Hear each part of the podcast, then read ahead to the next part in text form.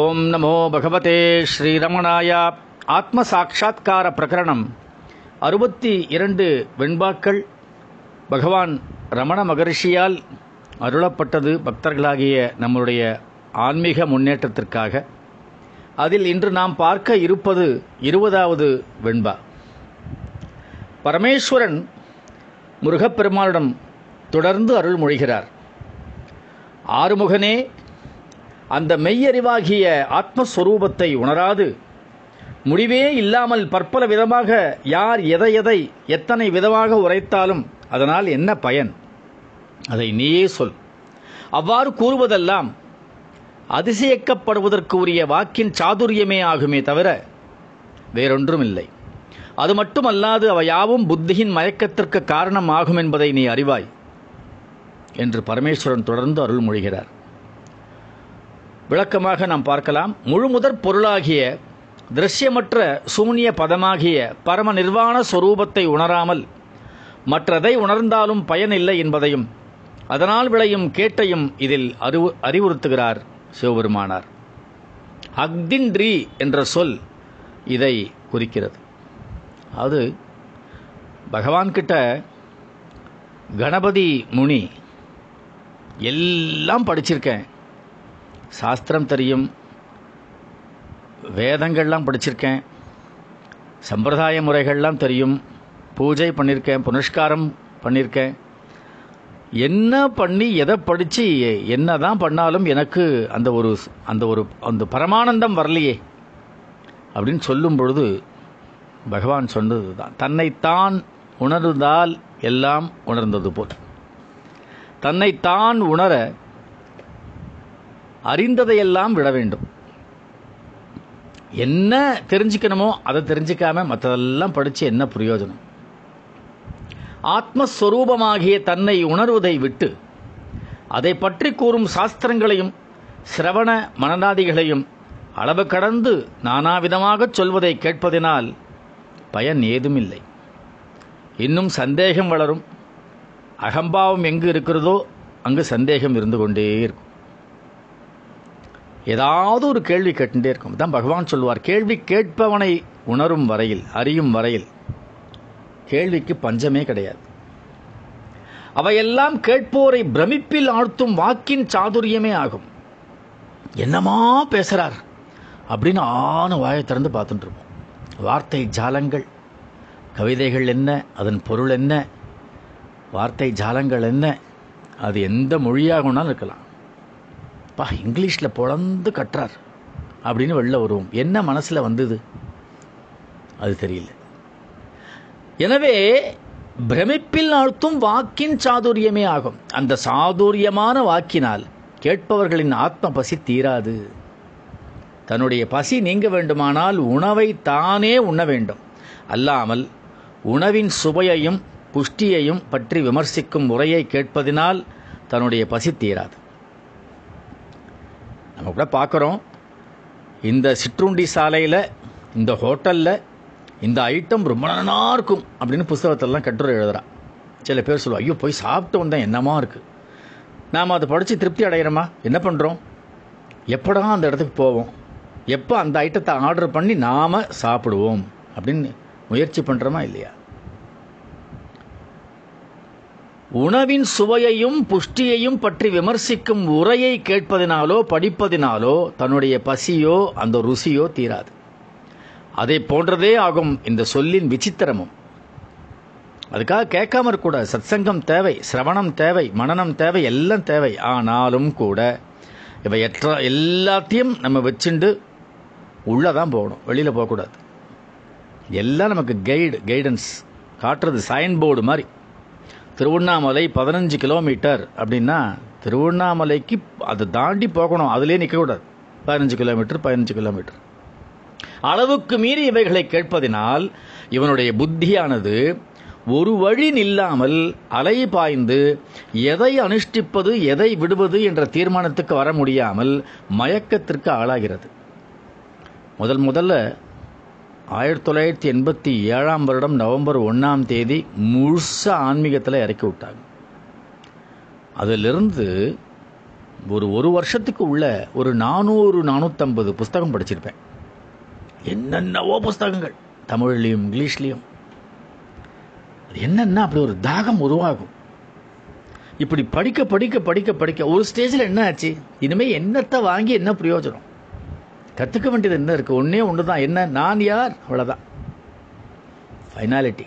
அது வரைக்கும் இதெல்லாம் இருக்கும். எவ்வளவுக்கு எவ்வளவு படிக்கிறோமோ அவ்வளோக்கு அவ்வளவு தீர்மானத்திற்கு வர முடியாது, குழப்பந்தான், அது மயக்கத்திற்கு ஆளாகிறது. இதைத்தான் புத்தி மயக்கத்திற்கு ஏதுமதி என்று குறிப்பிடுகிறார். எத்தனை விதமாக சொன்னாலும் பார்க்க வேண்டியவனோ அறிய வேண்டியவனோ தான் தான், வேற வெளியில் எங்கேயும் கிடையாது.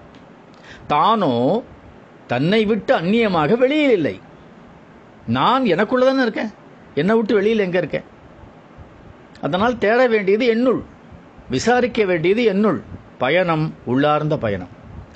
அதனால் தன்னை தனில் உணர மின்னும் தன்னுளான்ம பிரகாசமே என்று பகவான் ஆத்ம வித்யா கீர்த்தனத்தில் சொல்லியது போல தன்னைத்தான் உணர்வதுதான் அத்தனை பேரும் அத்தனை விதமாக சொன்ன உரைகளின் சாராம்சமான பொருளாகும். இது எல்லாம் எதுக்குன்னா உங்களை பிடிச்சி உள்ளே தள்ளுறதுக்கு தான், வெளியில் அங்கங்கே இழுத்துன்னு போகிறதுக்கு இல்லை. அதை விட்டு அநேக விதமாக அதை பற்றி விமர்சிப்பதெல்லாம் சொல்லின் வன்மையே ஆகும்.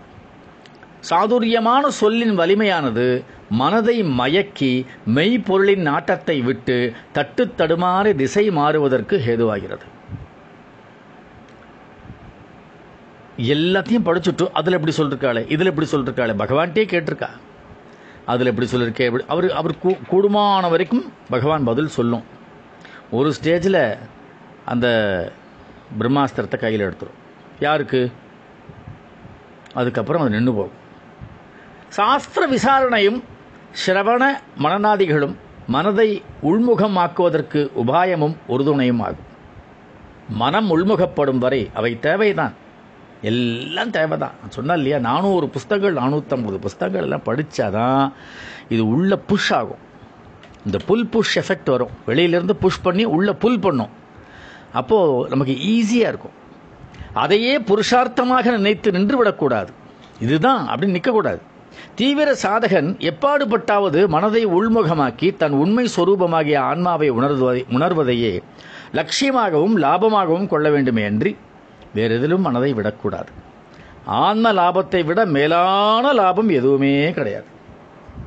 When this is known, everything else in the universe is known, and to know this, all knowing should go. அவ்வளோதான், சிம்பிள் பகவான் சொல்கிறது. ஒரு உபன்யாசகர் மிக ரொம்ப ரொம்ப அழகாக பேசிட்டு இருந்தார். கேட்கறதுக்கு அவ்வளோ வசீகரமாக இருக்குது. நம்ம எழுந்து வரும்பொழுது யாராவது கேட்குறார், அவர் என்ன சொன்னார், ரொம்ப நன்னா பேசினார், ஒரு ரெண்டு விஷயம் சொல்லுங்களேன் அவர் சொன்னதில். ஒரு ஜோக் அடித்தார், அதுக்கப்புறம் ஒன்று சொன்னார், அது மறந்து, அந்த ஜோக்கு தான் ஞாபகம் இருக்குது. ஒரு அது அந்த ஜோக் மூலமாக என்ன சொன்னார்ன்றது மறந்து போச்சு. இதுதான் நல்லா அட்ராக்டிவாக பேசுகிறவாள்லாம் பார்த்தாழக்க ஜனரஞ்சகமாக இருக்கும், பொழுது போகணும்னா. நிறைய பேர் பீச்சுக்கு போகிறதுக்கு பதிலாக பார்க்குக்கு போகிறதுக்கு பதிலாக ஆன்மீக உபன்யாசத்துக்கு வந்து உட்காருவார். என்னென்னா அவர் ரொம்ப நல்லா பேசுவார், பயங்கரமாக விட்டடிச்சு பேசுவார். என்ன உள்ளே போச்சு? ஒன்றும் கிடையாது. இதுதான் வாக் சாதுரியம் எனப்படும். வியக்கத்தகும் சொல் விசித்திரமாகும்,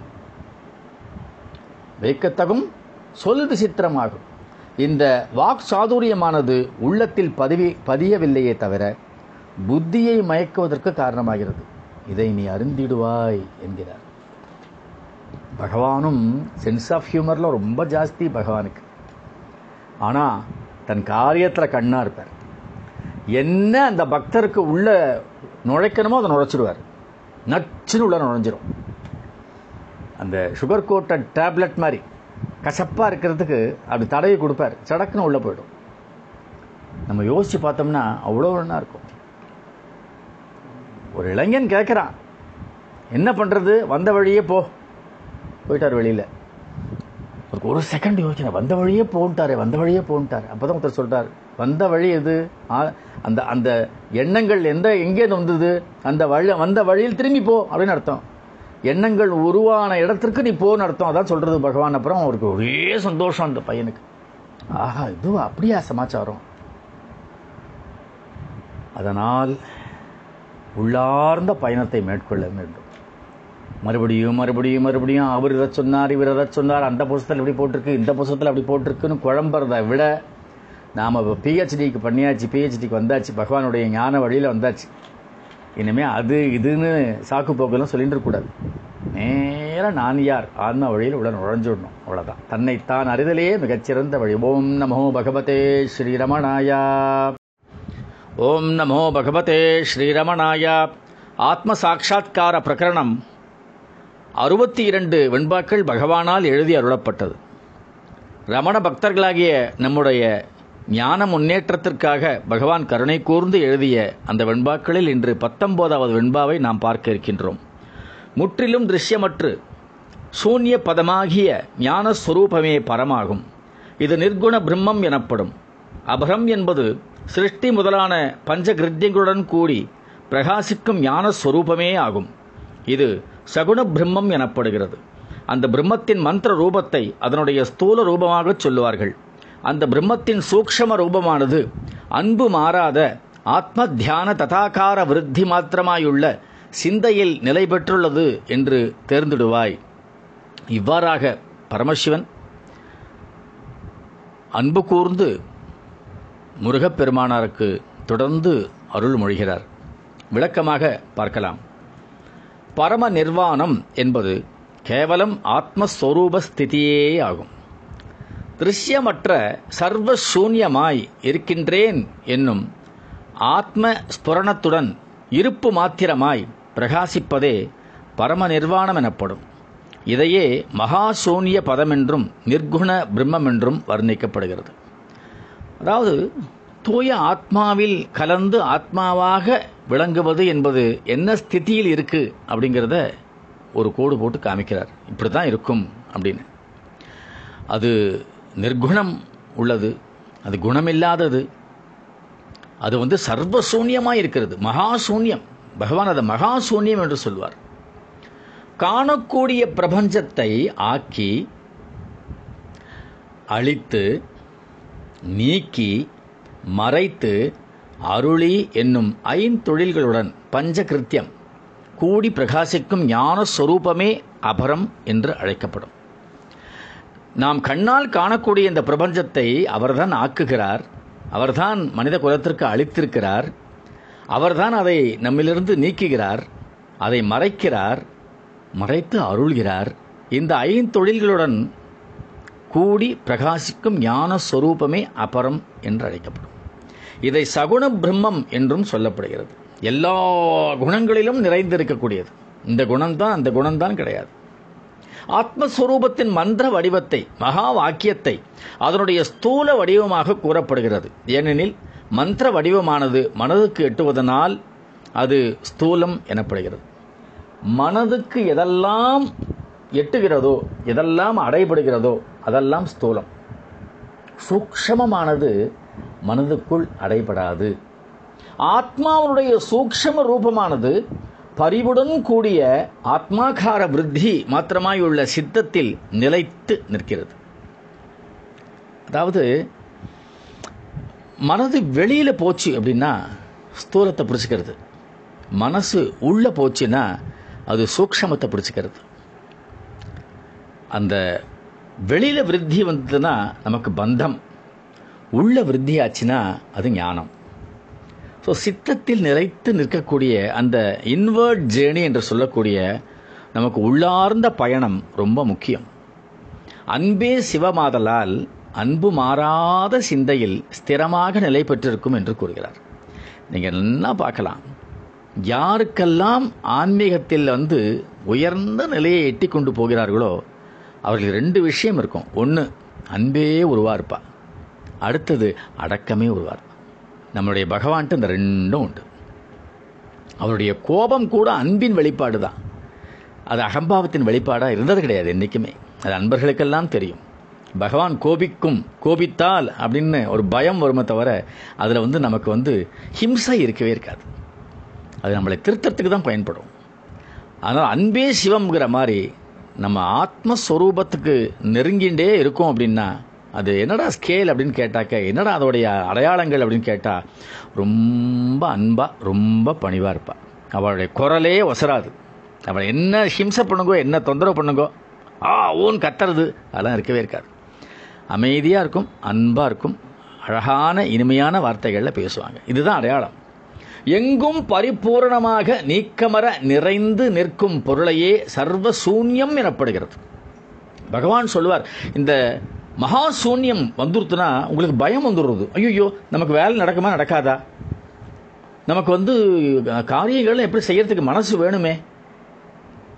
அங்கே தான் பகவான் சொல்கிறார், இந்த மகாசூன்யத்தை பார்த்து பயப்படக்கூடாது.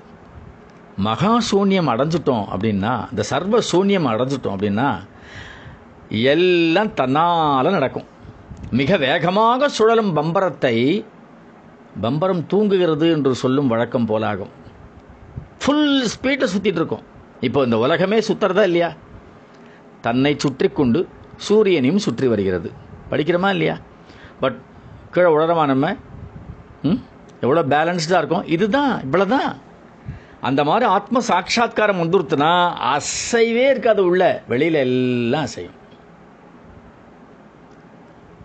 நான் அசைந்தால் அசையும் உலகமெல்லாமே என்று எழுதினார் இல்லையா? அது மாதிரி ஆகிடும். எல்லாம் தன்னை போல தன்னால் நடக்கும். மனதில் பேத விகற்பமுள்ள வரையில் அது இது என்று பலவாக தோன்றும். திருஷ்டி அபேதமாகும் போது திருஷ்யம் சூன்யமாகி ஏக்கமாகி ஒரு அசைவற்ற நிலை வந்துவிடுகிறது. திருஷ்யமற்ற சூன்ய திருஷ்டியே நிர்வாணம். அது சகஜ சமாதின்னு சொல்வார் பகவான். அது சகஜ சமாதி. தூங்கி தூங்காமல் இருப்பது. தூக்கத்தில் எவ்வளவு அமைதி இருக்குது, நமக்கு எவ்வளோ சந்தோஷம் இருக்குது. அதில் நமக்கு என்ன இல்லை? அவேர்னஸ் இல்லை.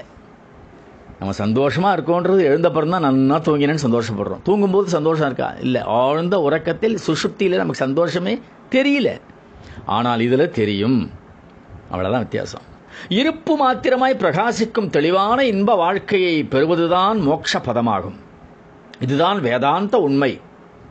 இந்த வேதாந்த உண்மை நிலையை கண்ட மெய்ஞானிகள் முடிந்த தீர்ப்பாகும். இதுதான். இதற்கு மேல் அடையப்பட வேண்டியது எதுவுமே கிடையாது. ஃபைனாலிட்டி ரீச்ட், முடிஞ்சு போச்சு. பரம என்ற பதப்பிரயோகத்தின் சிறப்பின் தன்மை என்னவெனில், சாதாரணமாக சுகம் என்னும் சொல்லே இன்பத்தைத்தான் குறிக்கிறது. பரம சுகம் என்னும் பொழுது அதற்கு மேலான சுகம் இனிமேல் இல்லை என்பதற்கு ஒரு எல்லையாக அமைகிறது. நம்ம என்ன பார்க்கலாம், நமக்கு வந்து ஆங்கிலத்திலே பார்த்தாக்க நமக்கு ப்ளஷர்னு ஒன்று இருக்குது. ஒரு ஜெயிண்ட் வீலில் மேலேருந்து சர்ன்னு இறங்குறமா, ராட்டை சுற்றுறமா, அது ப்ளஷர். ஒரு ஐஸ்கிரீம் சாப்பிட்றோமா, ப்ளஷர், குஷி. எவ்வளோ நேரம் இருக்கும் அது? அது அவ்வளோதான். ஒரு சிட்டிக்கு போகிற நேரம் இருக்கும்.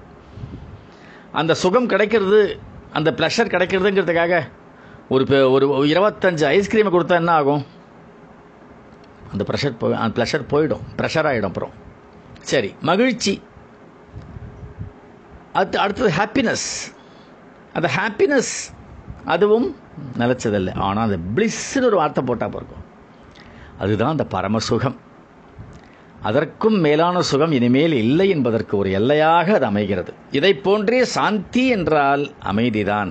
பரமசாந்தி என்றால் அதைவிட மேலான சாந்தி இல்லை என்பது உறுதிப்படுகிறது. பரம என்ற பதம் போட்டாலே உயர்வுக்கெல்லாம் உயர்வானது என்று பொருள்படும். பரம நிர்வாணம் என்றாலே உயர்வர உயர் நலமாகிய முக்தியின் சொரூபமாகும். இந்த சொரூப ஸ்திதியில் ஸ்திரமாக நிலைத்திருக்கும்படி உபதேசப்படுகிறது. நம்ம அப்போ நான் போன தடவையே சொன்ன மாதிரி நமக்கு அதெல்லாம் வந்து வந்து வந்து வந்து போயிட்டே இருக்குது, நிலைக்க மாட்டேங்கிறது. பகவானே திருவண்ணாமலையில் வந்து தவம்னு ஒன்று செஞ்சார். அவராக இஷ்டப்பட்டோ கஷ்டப்பட்டோ செய்யலை. அந்த இருப்பில் இன்னும் உட்காந்துட்டார், அவ்வளோதான். பகவான் ரமண மகரிஷிக்கு வந்து கொடுத்தது என்னன்னு கேட்டால், அருணாச்சலேஸ்வரர் நேராக லிஃப்ட் போட்டு மேலே கொண்டு போயிட்டார். அப்புறம் தான் அந்த புக்கெல்லாம் படிக்கும்பொழுது, சாஸ்திரங்கள்லாம் படிக்கும், ஓஹோ இதுதான் அது, அந்த அனுபவம் நமக்கு அனுப அனுபவத்தை பெற்று பிறகு படித்தவர் அவர் தான். படித்து அனுபவம் பெற்றவர் அவர் கிடையாது. நம்முடைய பகவான் அப்படிப்பட்ட பகவான். அதனால் இதை நிலைபெறச் செய்ய வேண்டும். அதுதான் நம்மளுடைய அந்த எஃபர்ட்ஸ் எந்த விதமான ஒரு தாழ்வு மனப்பான்மையும் வேண்டாம், மனத்தளர்வும் வேண்டாம். பகவான்கிட்ட வந்தாச்சு, பகவான் நமக்கு ஹெல்ப் பண்ணுறதுக்கு ரெடியாக இருக்கார். Take the help, take the grace, never seek the grace, never seek the help. Bhagavan ready, ever ready ever. ஓம் நமோ பகவதே ஸ்ரீரமணாயா. ஓம் நமோ பகவதே ஸ்ரீரமணாயா. ஆத்மசாட்சா்கார பிரகரணம் அறுபத்தி இரண்டு வெண்பாக்களில் இன்று நாம் பார்க்க இருப்பது பதினெட்டாவது வெண்பா. ஆகையினாலே அறிவுடைய விவேகியாக உள்ளவர்கள் நித்தியமும் உள்ளத்தில் நன்றாக ஆய்ந்தறிந்து தீர விசாரித்து நேருக்கு நேராக அறிய தகுந்தது ஆன்மாவே ஆகும். அந்த ஆன்மாவே பரம் அபரம் என்ற பேதத்துடனும் ஸ்தூலம் சூக்ஷமம் என்ற பேதத்துடனும் இருவிதமாக விளங்கிக் கொண்டிருக்கிறது என்று பரமேஸ்வரனார் முருகப்பெருமானுக்கு தொடர்ந்து அருள் மொழிகிறார். விளக்கமாக நாம் பார்க்கலாம்.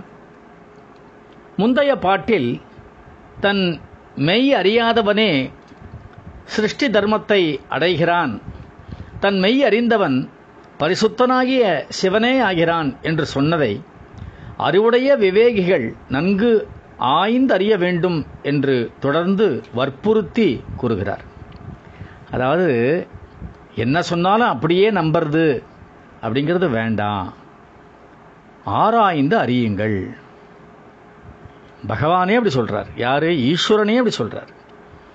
நான் ஈஸ்வரன் வந்து நான் சொன்னதெல்லாம் நீ கேளுன்னு சொல்லலாம் அழகா, நாமும் பகவானே சொல்கிறானே நம்பலாம். ஆனால் மனித குணம் என்ன அப்படின்னா சந்தேகம் வந்துடும். இப்படி சொல்கிறாரு, அது சரியாக இருக்குமா, அது வாஸ்தவமா, அது நடக்குமா, இப்படிலாம் நாம் வந்து சந்தேகப்படுவோம். இது வந்து பகவானுக்கும் தெரியும். அதனால தானே மனித ரூபத்தில் நமக்கு வந்து ஒரு குரு அனுப்புகிறார். ரமண பகவான் ஒரு மனித உருவெடுத்து அண்ணாமலையானே ரமணனாக வந்தது எதுக்கு? அப்போ தான் நமக்கு நம்ப முடியும். ஒரு ஒரு ஒரு என்ன சொல்கிறது, ஒரு ப்ராக்சிமிட்டி என்று சொல்வார்கள் ஆங்கிலத்தில், ஒரு நெருக்கம் நமக்கு கிடைக்கும். இல்லைன்னா நெருங்க மாட்டோம். பகவானை சுற்றி இருக்கிறவாளுக்கே சந்தேகங்கள் நிறைய வந்துட்டே இருந்தது. பகவான் சொல்கிறதே அது வந்து சத்தியம் நித்தியம் சாஸ்வதம் அப்படிங்கிறது அந்த சடம் மறந்து போயிடும். அதாவது ஒரு முப்பது கிலோமீட்டர் ரேடியஸில் திருவண்ணாமலையில் அது பாம்போ பல்லியோ பூச்சியோ பறவையோ மிருகமோ மனிதனோ இறந்தால் முக்தி, இது என்னுடைய ஆணை அப்படின்னு சிவபெருமான் சொல்லியிருக்காரு. சாயுக்யம் கிடைக்கும். சாயுக்யம்ன்றது வந்து அது வந்து முக்தியிலேயே ஹையஸ்ட் ஃபார்ம் ஆஃப் முக்தி, பிறப்பே கிடையாது அப்படின்னு தேவராஜ முதலியார் வக்கீல் அவர் கேட்குறார் பகவான்கிட்டே இருந்தவர், இது எப்படி சாத்தியமாகுது? நான் ஒரு எறும்பை வந்து என் மனசை என் மன மனம் அறிந்து நசுக்கிறேன், அப்போ என்னுடைய கர்மா வந்து நான் எறும்பாகவும் நசுக்கப்பட்ட எறும்பு ஒரு மனிதனாகவும் வந்து என்ன அதே மாதிரி நசுக்கிறோம். இதானே கர்மா, கர்மா தியரின்றது இதுதானே. பகவான் இவர் வக்கீல்ன்றதுனால சொல்கிறார். இப்போ தானே சுப்ரீம் கோர்ட்லாம், அப்போ வந்து இந்த லண்டனில் கோர்ட்டு கவுன்சில் இருக்குமா, பகவான் சொல்கிறாராம், ஓய் இது கவுன்சிலுடைய இது இது டிக்டம், இது அவள் கொடுத்த ஜட்ஜ்மெண்ட், லண்டனில் கொடுத்தது, தெரியுறதா? ஈஸ்வரனே சொல்கிறான், ஈஸ்வரனாகிய என்னுடைய ஆணை அப்படின்னு. அதுபோல் பகவான் என்ன அழகாக சொல்கிறார் பாருங்கோ. அறிவுடைய விவேகிகள் நன்கு ஆய்ந்து அறிய வேண்டும் என்று தொடர்ந்து வற்புறுத்தி கூறுகிறார். விவேகியானவன் சாஸ்திரங்களை ஆராய்ந்து அவை என்ன சொல்கின்றன என்று விசாரித்தருவதை விட்டுவிட்டு தனக்குள்ளே தனதுண்மை சொரூபத்தை நன்கு ஆய்ந்து தான் யார் என்பதை விசாரித்து நேருக்கு நேராக அபரோக்ஷமாக அறியத்தக்கது ஆன்மா ஒன்றே ஆகும். என்ன சொல்றார்? தன் மெய் அறிந்தவன் பரிசுத்தனாகி சிவனே ஆகிறான் என்று சொன்னதை விவேகிகள் நன்கு ஆய்ந்தறிய வேண்டும் என்று வற்புறுத்தி சொல்றார். அதுக்கப்புறம் மறுபடியும் சொல்றார் பாருங்க, விவேகியானவன் சாஸ்திரங்களை ஆராய்ந்து, என்னெல்லாம் சாஸ்திரம் சொல்லியிருக்கு, அவள் என்னென்ன சொல்லிருக்கு, என்னென்ன ஒரு பாதைகள்லாம் அதில் விளக்கி சொல்லியிருக்கு, எப்படி இப்படிலாம் பண்ணலாம், எந்தெந்த பாதைகள் உனக்கு வந்து அந்த ஆத்மாவை அடையக்கூடிய அந்த இதெல்லாம் இருக்குது எழுதியிருக்கு அப்படிங்கிறதெல்லாம் விசாரித்தருவதை விட்டு விடு. அடுத்தது சொல்லிட்டார், என்ன பண்ணுறார், தனக்குள்ளே தனது உண்மை சுரூபத்தை நன்கு ஆய்ந்து தான் யார் என்பதை விசாரித்து நேருக்கு நேராக, அவன் சொன்னால் இவர் சொன்னால் அதில் போட்டிருக்கு இதில் போட்டிருக்குன்னே வேண்டாம், அப்ரோக்ஷமாக அறியத்தக்கது ஆன்மா ஒன்றே ஆகும். அது உள்ளுக்குள்ள கையை நீட்டின்னு இருக்கான். கணேசன் அண்ணா அவன் சொல்கிறார், கையை நீட்டின்று வா வா வான்னு சுயமாக பிரகாஷ் ஸ்பு ஸ்புரணை ஸ்புரித்து கொண்டிருக்கிறது. நாம தான் எங்கெங்கேயோ மனசை செலுத்தின்னு இருக்கோம். அதனால் அப்ரோக்ஷமாக டைரக்ட் நேர் பகவான் சொல்லுவார், இது ராஜபாட்டை. இந்த ராஜபாட்டை இருக்கும் பொழுது ஏன் இப்படி சந்து புந்தெல்லாம் போயின்னு இருக்கேன்னு கேட்பார் பகவான். நேரடியான அனுபவம் உள்ளுக்குள்ளே போனோம், நான் யார், அவ்வளோதான் விசாரித்து உள்ளே போயின்றது தான் முடிஞ்சு. தனது உண்மையை அறிவதற்கு தன்னை யார் என்று விசாரிக்க வேண்டுமே அன்றி சாஸ்திரங்களில் விசாரிப்பது எப்படி? தன்னை தன்னுடைய ஞானக்கண்ணால் தானே அறிய முடியும். தான் இருப்பது பஞ்ச கோஷங்களுக்கு உள்ளே, நூல்களோ அவற்றுக்கு வெளியே இருப்பவை. பஞ்ச கோஷங்களையும் நீக்கி அறிய வேண்டிய தன்னை பஞ்ச கோஷங்களுக்கு வெளியே உள்ள நூல்களில் விசாரிப்பது வீணே. பகவான் ரொம்ப அழகாக சொல்வார். ஒருத்தர் கேள்வி கேட்டார், இந்த மாதிரி சாஸ்திரங்கள்லாம் அப்படி சொல்கிறது. பகவான் சொல்கிறார், ஓய் நீ ஷேவ் பண்ணிப்பீரா? ஆமாம். கண்ணாடியை பார்த்து தானே பண்ணிப்பீர்? ஆமாம். கண்ணாடியை பார்த்து கண்ணாடியில் தெரிகிற மூஞ்சிக்கு பண்ணுவீரா உமக்கு பண்ணிப்பீரா? இவர் இல்லை இல்லை எனக்கு தான் பண்ணி. அப்போ கண்ணாடியில் தெரிகிறது பிம்பம் இல்லை, அது வெறும் என்னுடைய பிம்பம் தெரிகிறது, அதை அதை ரெஃபர் பண்ணி நான் தான் ஆ அதை ரெஃபர் பண்ணலாம், அவ்வளோதான், அதில் பார்த்துக்கலாம், அவ்வளோதான். ஆனால் ஆராய வேண்டியது பண்ண வேண்டியது எதுக்கு உனக்கு உமர்க்கு நீரே. எவ்வளோ அழகாக அவர் சொல்லி கொடுத்துட்டார் பாருங்க பகவான். நீ தான் பண்ணணும், அதை அது வந்து காட்டும், அவ்வளோதான், என்னென்ன பண்ணணும் என்னென்ன செய்யலாம். புக்ஸ் எல்லாம் அதோடைய அதோடைய வேலை வந்து அதோட முடிஞ்சு போச்சு. அதுக்கப்புறம் எஃபர்ட்ஸுங்கிறது நம்மக்கிட்ட தான் வரணும். தன்னை தன்னுடைய ஞானக்கண்ணால் தானே அறிய முடியும். தான் இருப்பது பஞ்ச கோஷங்களுக்குள்ளே, நூல்களோ அவற்றுக்கு வெளியே. பஞ்ச கோஷங்களையும் நீக்கி அறிய வேண்டிய தன்னை பஞ்ச கோஷங்களுக்கு வெளியே உள்ள நூல்களை விசாரிப்பது வீண் என்பது பகவான் உபதேசமாகும். ஆகையினால் அளவுக்கு மீறி சாஸ்திர விசாரணை செய்வதில் பயன் ஏதுமில்லை. எவ்வளவு அறிவு இருக்கோ அவ்வளோ அகம்பாவம் இருக்கும், எவ்வளவு அகம்பாவம் இருக்கோ அவ்வளோ சந்தேகம் இருக்கும். முடிஞ்சு போச்சு. யார் ஒருத்தர் சரண்டர் ஆயிட்டாலோ அவளுக்கு அகம்பாவம் இல்லை, அகம்பாவம் இல்லைன்னா சந்தேகம் இல்லை. சொல்கிறதெல்லாம் அப்படியா முடிஞ்சது. அதாவது ஒரு பால்கார அம்மா தினமும் காலையில் வந்து பால் ஊற்றும். ஒருத்தர் ராம ஜபம் பண்ணிட்டு இருப்பார் சதாசிவ காலமும். லேட்டாக வந்துட்டு ஆய்வோ அவர் கேட்குறார், என்ன லேட்டு? அது ஏன் கேட்குறாரு, ஒரே ஆற்றுல வெள்ளம் போகிறது, நான் வந்து அது அந்த வெள்ளம் தணிகிற வரைக்கும் வெயிட் பண்ணி அதுக்கப்புறம் முழங்கால் வெள்ளத்தில் வந்திருக்கேன், இதுக்காக காத்துன்றது யாக்கும், ராமராமான்னு சொன்னால் வழி விடுறது அப்படின்னு ஒரு சாதாரணமாக சொல்லிவிட்டார்.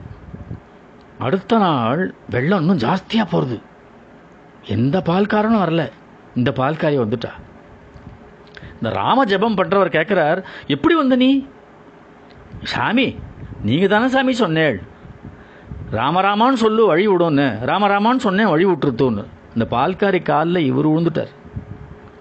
ஏனென்றால் நம்பிக்கை. இவர் நம்பாமல் ராமராமா ராமராமான்னு சொல்லிகிட்டே இருக்கார். ஆனால் அந்த பால்காரி ராமா என்று சொன்னால் அந்த அந்த வெள்ளம் ஆற்று வெள்ளம் வழிவிடும்னு நம்பினா வழி விட்டுருது. அதனால் நம்பிக்கை இருக்கிற இடத்துல அகம்பாவம் இருக்காது. ஆகையால் அளவுக்கு மீறி சாஸ்திர விசாரணை செய்வதில் பயன் ஏதுமில்லை என்பதே பொருளாகும். ஆத்மாவானது நிற்களமாகவும் நிர்குணமாகவும் இருந்தும் அதுவே நிராகாரமாகவும் பராம் பரமாகவும் சிருஷ்டி முதலான அபரமாகவும் திகழ்கின்றது. ரெண்டு எல்லாவற்றிலும் இருப்பதனால் இதுலேயும் உண்டு அதுலேயும் உண்டு இல்லையா? அது எல்லா இடத்திலும் நிறைந்திருக்கிறது. அப்போ இதில் எப்படி இல்லாமல் இருக்க முடியும்?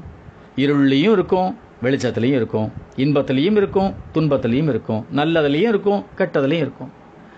நம்மை பொறுத்தவரை அது நிரந்தரமான பொருள், சுயம் பிரகாச பொருள், அதை உணரணும், அவ்வளோதான். நிராகாரமான பொருளே உருவமான ஸ்தூலமாகவும் உருவமற்ற சூக்ஷ்மாதி சூக்ஷ்மமாகவும் இரண்டு விதமாகவும் விளங்குகின்றது கூறப்படுகிறது. மற்ற பொருள்களை இந்திரிய அறிவினால் நேரே அறியலாம். ஆத்மாவை அறிய வேண்டுமானால் ஆத்மாவாக இருந்துதான் ஆத்மாவை அறிய முடியும். ரொம்ப ரொம்ப ரொம்ப விஷயம், ரொம்ப வேடிக்கையான ஒரு விஷயம் அது. ஒரு குழந்தையை புரிந்து கொள்ள நாம் குழந்தையாக மாறணும். ஒரு கு குழந்தைகிட்ட ஹா ஹவாழோ ஹாஃப் யூ ஆர் மேட்சின்னு பேசின்றது நடக்குமா? செல்லக்குட்டி பட்டுக்குட்டி நீ எப்படி இருக்கடா செல்லும், அது பால் குச்சிதா அப்படின்னு பேசினா தான் அதுக்கு அது அதுக்கு புரியும். அது பக்கத்தில் வந்து ஒட்டிக்கும். அதுக்கிட்ட போய் ஷா ஷா ஷா ஷான்னு இங்கிலீஷில் பேசிகிட்டு இருந்தால் அதுக்கு புரியுமோ? அதுவும் பாஷையில் பேசணும். அதோடைய ஒரு அந்த அந்த அந்த வயசுக்கு இறங்கி போகணும் இல்லையா? பகவான் தன்னுடைய அந்த அந்த கணேசன் நான் சொல்கிறார், சரஸ்வதின்ற அந்த குழந்தை அது கால் கட்ட வரல ஆட்டின்ட்டு இங்கா இங்கா இங்கா இங்கான்னு கத்தின்னு இருக்குமா. பகவான் இங்கா குட்டின்னு பேர் வச்சிருக்காரு. அதுக்கு பேர் ஒன்று, ஆனால் என்ன பேர்? இங்கா குட்டி. அவர் தன் உடலையும் உடக்கூடிய அந்த நேரத்துலையும் இந்த குழந்தை தான் தொந்தரவு பண்ணுமே எங்கேயோ தள்ளி வச்சுட்டு இருக்கா. அது இங்கா இங்கா இங்கான்னு கத்தின்னு இருக்கு. பகவான் கேட்குறாரு, இங்கா குட்டி குரல் மாதிரி இருக்கே. இதை எடுத்துட்டு அந்த குழந்தைய கொண்டு காமிக்கிறார். குழந்தைய பார்க்குறார் பகவான். இப்படி யாரையாவது வந்திருக்காளான்னு கேட்டால் அவர் பார்க்கணுன்னு ஆசைப்படுறாரு அர்த்தம். பகவானுக்கு ஆசையாது, அவளுடைய அந்த ஜென்மாந்திர பலன். பூர்வ ஜென்மத்தில் அந்த குழந்தை புண்ணியம் இருக்குது. பகவான் கடைசி நேரத்தில் அப்படி ஒரு பார்வை பார்க்குறாரு அந்த உடம்பு மூலமாக. இப்போவும் பகவான் நம்மளை பார்த்துன்னு தான் இருக்கார். அந்த உடம்புல பார்க்குற அவ்வளோ தான். பகவான் ஒரு நாளும் அந்த உடம்பை நிரந்தரமாக எண்ணியதே கிடையாது. ஒரு நித்திய பொருள், நித்திய வஸ்து. ஆத்மாவாக இருந்து தான் ஆத்மாவை அறிய முடியும். நாம் ஆத்மாவாக இருந்தால் தான் அதை அறிய முடியும். அந்த டியூனிங் இல்லையா? ரேடியோ கேட்குறோம், டிவி பார்க்குறோம், என்ன அர்த்தம்? அந்த சிக்னலை எடுக்கக்கூடிய அந்த ஆண்டனாவோ அந்த ரிசீவரோ அது இருந்தால் தான் படம் தெரியும். எல்லாம் வருது. இன்டர்நெட்டில் மேலே டிஷ்ஷை மாட்டியாச்சு, அங்கேருந்து உள்ள கனெக்ஷன் கொடுத்தாச்சு. டிவியில் ஒன்றும் தெரியல. அவன் வந்து சொல்கிறான், சார் டியூனர் சரியில்லை சார், ரிசீவரே சரியில்லை சார்கிறான். ரிசீவர் என்ற அந்த ஆன்மா சரியில்லாத போது நமக்கு ஆன்மா எப்படி அறிய முடியும்? ஆன்மாவை வந்து அவங்க உணரக்கூடிய அந்த ரிசீவர் நமக்கு ஒழுங்காக இருக்கணுமா வேண்டாமா? நம்மக்கிட்ட ப்ராப்ளத்தை வச்சுட்டு இல்லை இல்லை தெரியலன்னு ஆயிரத்தெட்டு இது சொல்லிகிட்டு இருக்கோமே, நம்ம குறைய சொல்லிகிட்டு இருக்கோமே. ஆன்மாவாக இருந்துதான் ஆன்மாவை அறிய முடியும். இதைத்தான் நேர் அறியத்தக்கது அப்ரோக்ஷமாக என்று குறிப்பிடுகிறார். ஆன்மா என்பது எப்படிப்பட்டது என்று கேட்டு அறிவது பரோட்ச ஞானம். பகவானே அதை எக்ஸ்பிளைன் பண்ணிருக்கார், எப்படி இருக்கும் அந்த நிலை அப்படின்றது. தன்னை அறியாமல் நிறைய தடவை சொல்லியிருக்கார். அவர் வந்து தன்னை அறியாமல் வெளியில் சொல்லுவார். ஆத்மாவை சாட்சாத்தாக அறிவது அப்ரோக்ஷ ஞானம். அங்கே அறிவதே இல்லை. அங்கே என்ன இருக்குது? அனுபவம். பகவான் வந்து அனுபவ பொருள். அப்ரோக்ஷம் என்பது ஞான ஆனந்த அனுபவம் தான். அங்கே பேச்சே கிடையாது, ஒன்றுமே கிடையாது. இங்கே பேச்சே கிடையாது. ராமாயணத்தில் ஒரு காட்சி வரும். மிதிலாபுரிக்கு போகிறார் வில்லை உடைக்கிறதுக்கு. அப்போ வில்லை உடைச்சி பகவான் வந்து ராமபிரான் சீதா பிராட்டியை திருமணம் செய்து கொள்வதற்கு முன்பாக தோழிகள் கேட்குறாளாம், யார் ராமர் யார் ராமர்? லேட்டாக வந்த தோழிகள்லாம் இவரா இவரா இவரானும் போது இல்லை இல்லைன்னு சொல்கிறா. ராமரை காட்டி இவரான்னு சொல்லும் பொழுது அங்கே என்ன பேச்சே இல்லையா? சீதா பிராட்டியால் வெக்கத்தோடு தலையை மட்டும் ஆட்டுறாளா. ஏன்? அந்த ஆன்மாவை இந்த ஆன்மா சேர்த்து போது அங்கே வார்த்தையே கிடையாது. அங்கே அனுபவம் தான், அங்கே அமைதி தான், அங்கே ஆனந்தம் தான். ஓம் நமோ பகவதே ஸ்ரீரமணாயா. ஓம் நமோ பகவதே ஸ்ரீரமணாயா. ஆத்ம சாட்சா்கார பிரகரணம் அறுபத்தி இரண்டு வெண்பாக்களில் இன்று பதினேழாவது வெண்பாவை நாம் பார்க்க இருக்கின்றோம். என்றும் உள்ள தனது யதார்த்தமான பரஸ்வரூபத்தை அறியாதவனே தோன்றி நின்று மறையக்கூடியதான சிருஷ்டி தர்மங்களை உடைய ஜீவன் ஆவான்.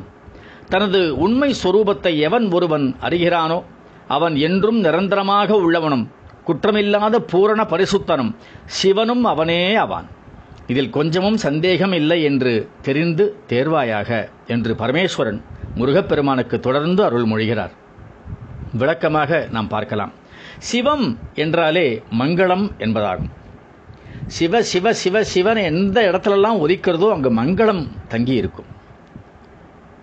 தனது ஆத்மஸ்வரூபத்தை உணராத வரையில் சிருஷ்டி தர்மங்களாகிய பிறப்பு, இருப்பு, இறப்பு ஆகிய சுழல் வட்டத்திலிருந்து மீளவே முடியாது.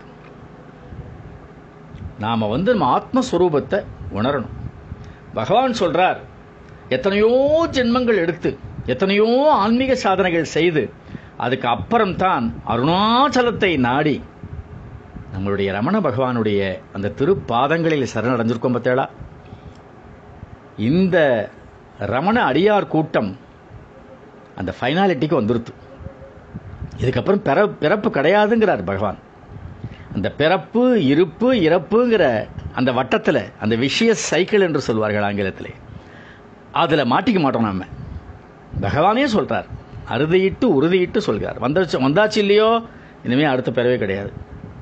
ஜீவனாகிய பசுவின் வினை கேற்றவாறு பயனாகிய தர்மங்களும் ஜீவனை பந்தித்து கட்டிவிடும். ஒரு அடியவர் பகவான்கிட்ட கேட்குறார், எனக்கு சரியான தியானம் அமைய மாட்டேங்கிறது, நல்ல இடமா பார்த்து ஒரு தியானம் தியானம் பண்ணி அதை உட்கார்ந்து நான் தியானம் பண்ணணும். இப்போ பகவான் சொல்கிறார், இந்த எண்ணங்கள்லாம் கூடாது, இதுவே உனக்கு இந்த சங்கல்பம் பந்தத்தை கொண்டு வந்து பிறவி அளிக்கும். பகவான் சொல்கிறார், எனக்கு நல்ல ஒரு ஒரு இது தியானம் சித்திக்கணும், அதுக்கு நல்ல இடம் வேணும்ன்றதே ஒரு பந்தம். நிறைய பேர் சொல்லுவாங்க, இந்த புண்ணியம் பண்ணேன், அந்த புண்ணியம் பண்ணேன், இந்த அன்னதானம் பண்ணேன், அதை பண்ணேன், இதை பண்ண புண்ணிய காரியங்கள் நிறைய செய்கிறோம். புண்ணியமே ஒரு பந்தம். ஏன் செய்வது நான் என்ற எண்ணம் இருக்கும் வரையில் அது புண்ணிய காரியமாக இருந்தாலும் தர்ம காரியம் இருந்தாலும் ஜீவனை பந்தித்து கட்டிவிடும். அந்த வினை பயன் தீர்ந்ததும், அதாவது பிராரப்தம் அனுபவித்து முடிந்ததும் இந்த சரீரம் விழுந்துவிடும். பகவான் சொல்லுவார், இந்த இந்த பிராரப்த கர்மா முடிஞ்ச ஒரு செகண்ட் கூட இந்த ஆத்மா தங்காத அந்த உடம்புல. என்னுடைய அப்பாக்கிட்டையும் எங்கள் அம்மாக்கிட்டையும் நான் அதை பார்த்தேன். அவங்க ரெண்டு பேருடைய மரணம் எங்கள் முன்னால் நடந்தது. அதுலேயும் எங்கள் அம்மா வந்து கேன்சர் பேஷண்ட்டு. ஒரு ஒரு நாளும் ஒவ்வொரு நாளும் எங்களுக்கு அவ்வளோ கஷ்டமாக இருக்கும். சிரமப்படுவா, திடீர்னு அப்படியே சாஞ்சு கண் நல்லா குத்தி நிற்கும். நான் பக்கத்தில் போய் நின்று அந்த ரேக்கி ட்ரீட்மெண்ட் கொடுப்பேன். பகவான்கிட்ட வேண்டிப்பேன், பகவானே ஒன்று அம்மாவை உன்னுடைய பாதத்தில் சேர்த்துக்கோ, இல்லைன்னா நல்லபடியாக வை, இந்த இந்த இந்த இந்த சிரமத்தை கொடுக்காத. அடிக்கடி அப்புறம் ஒரு இருமல் இரும்புவா, மறுபடியும் உயிர் வந்துடும். ரமண பகவான் சொன்னதை தான் நினச்சிப்பேன், கர்மா இன்னும் இருக்குது போல் இருக்குது.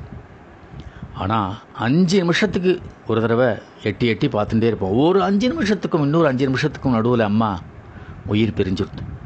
இந்த க்ஷணம் யார் சொல்கிறது, யார் யார் கணிக்க முடியும் அந்த க்ஷணத்தை? இந்த சரீரம் விழுந்துவிடும். திரும்பவும் வேறொரு சரீரம் எடுத்து முந்தைய பிறவியில் செய்த வினைப்பயனை அனுபவிக்கும்.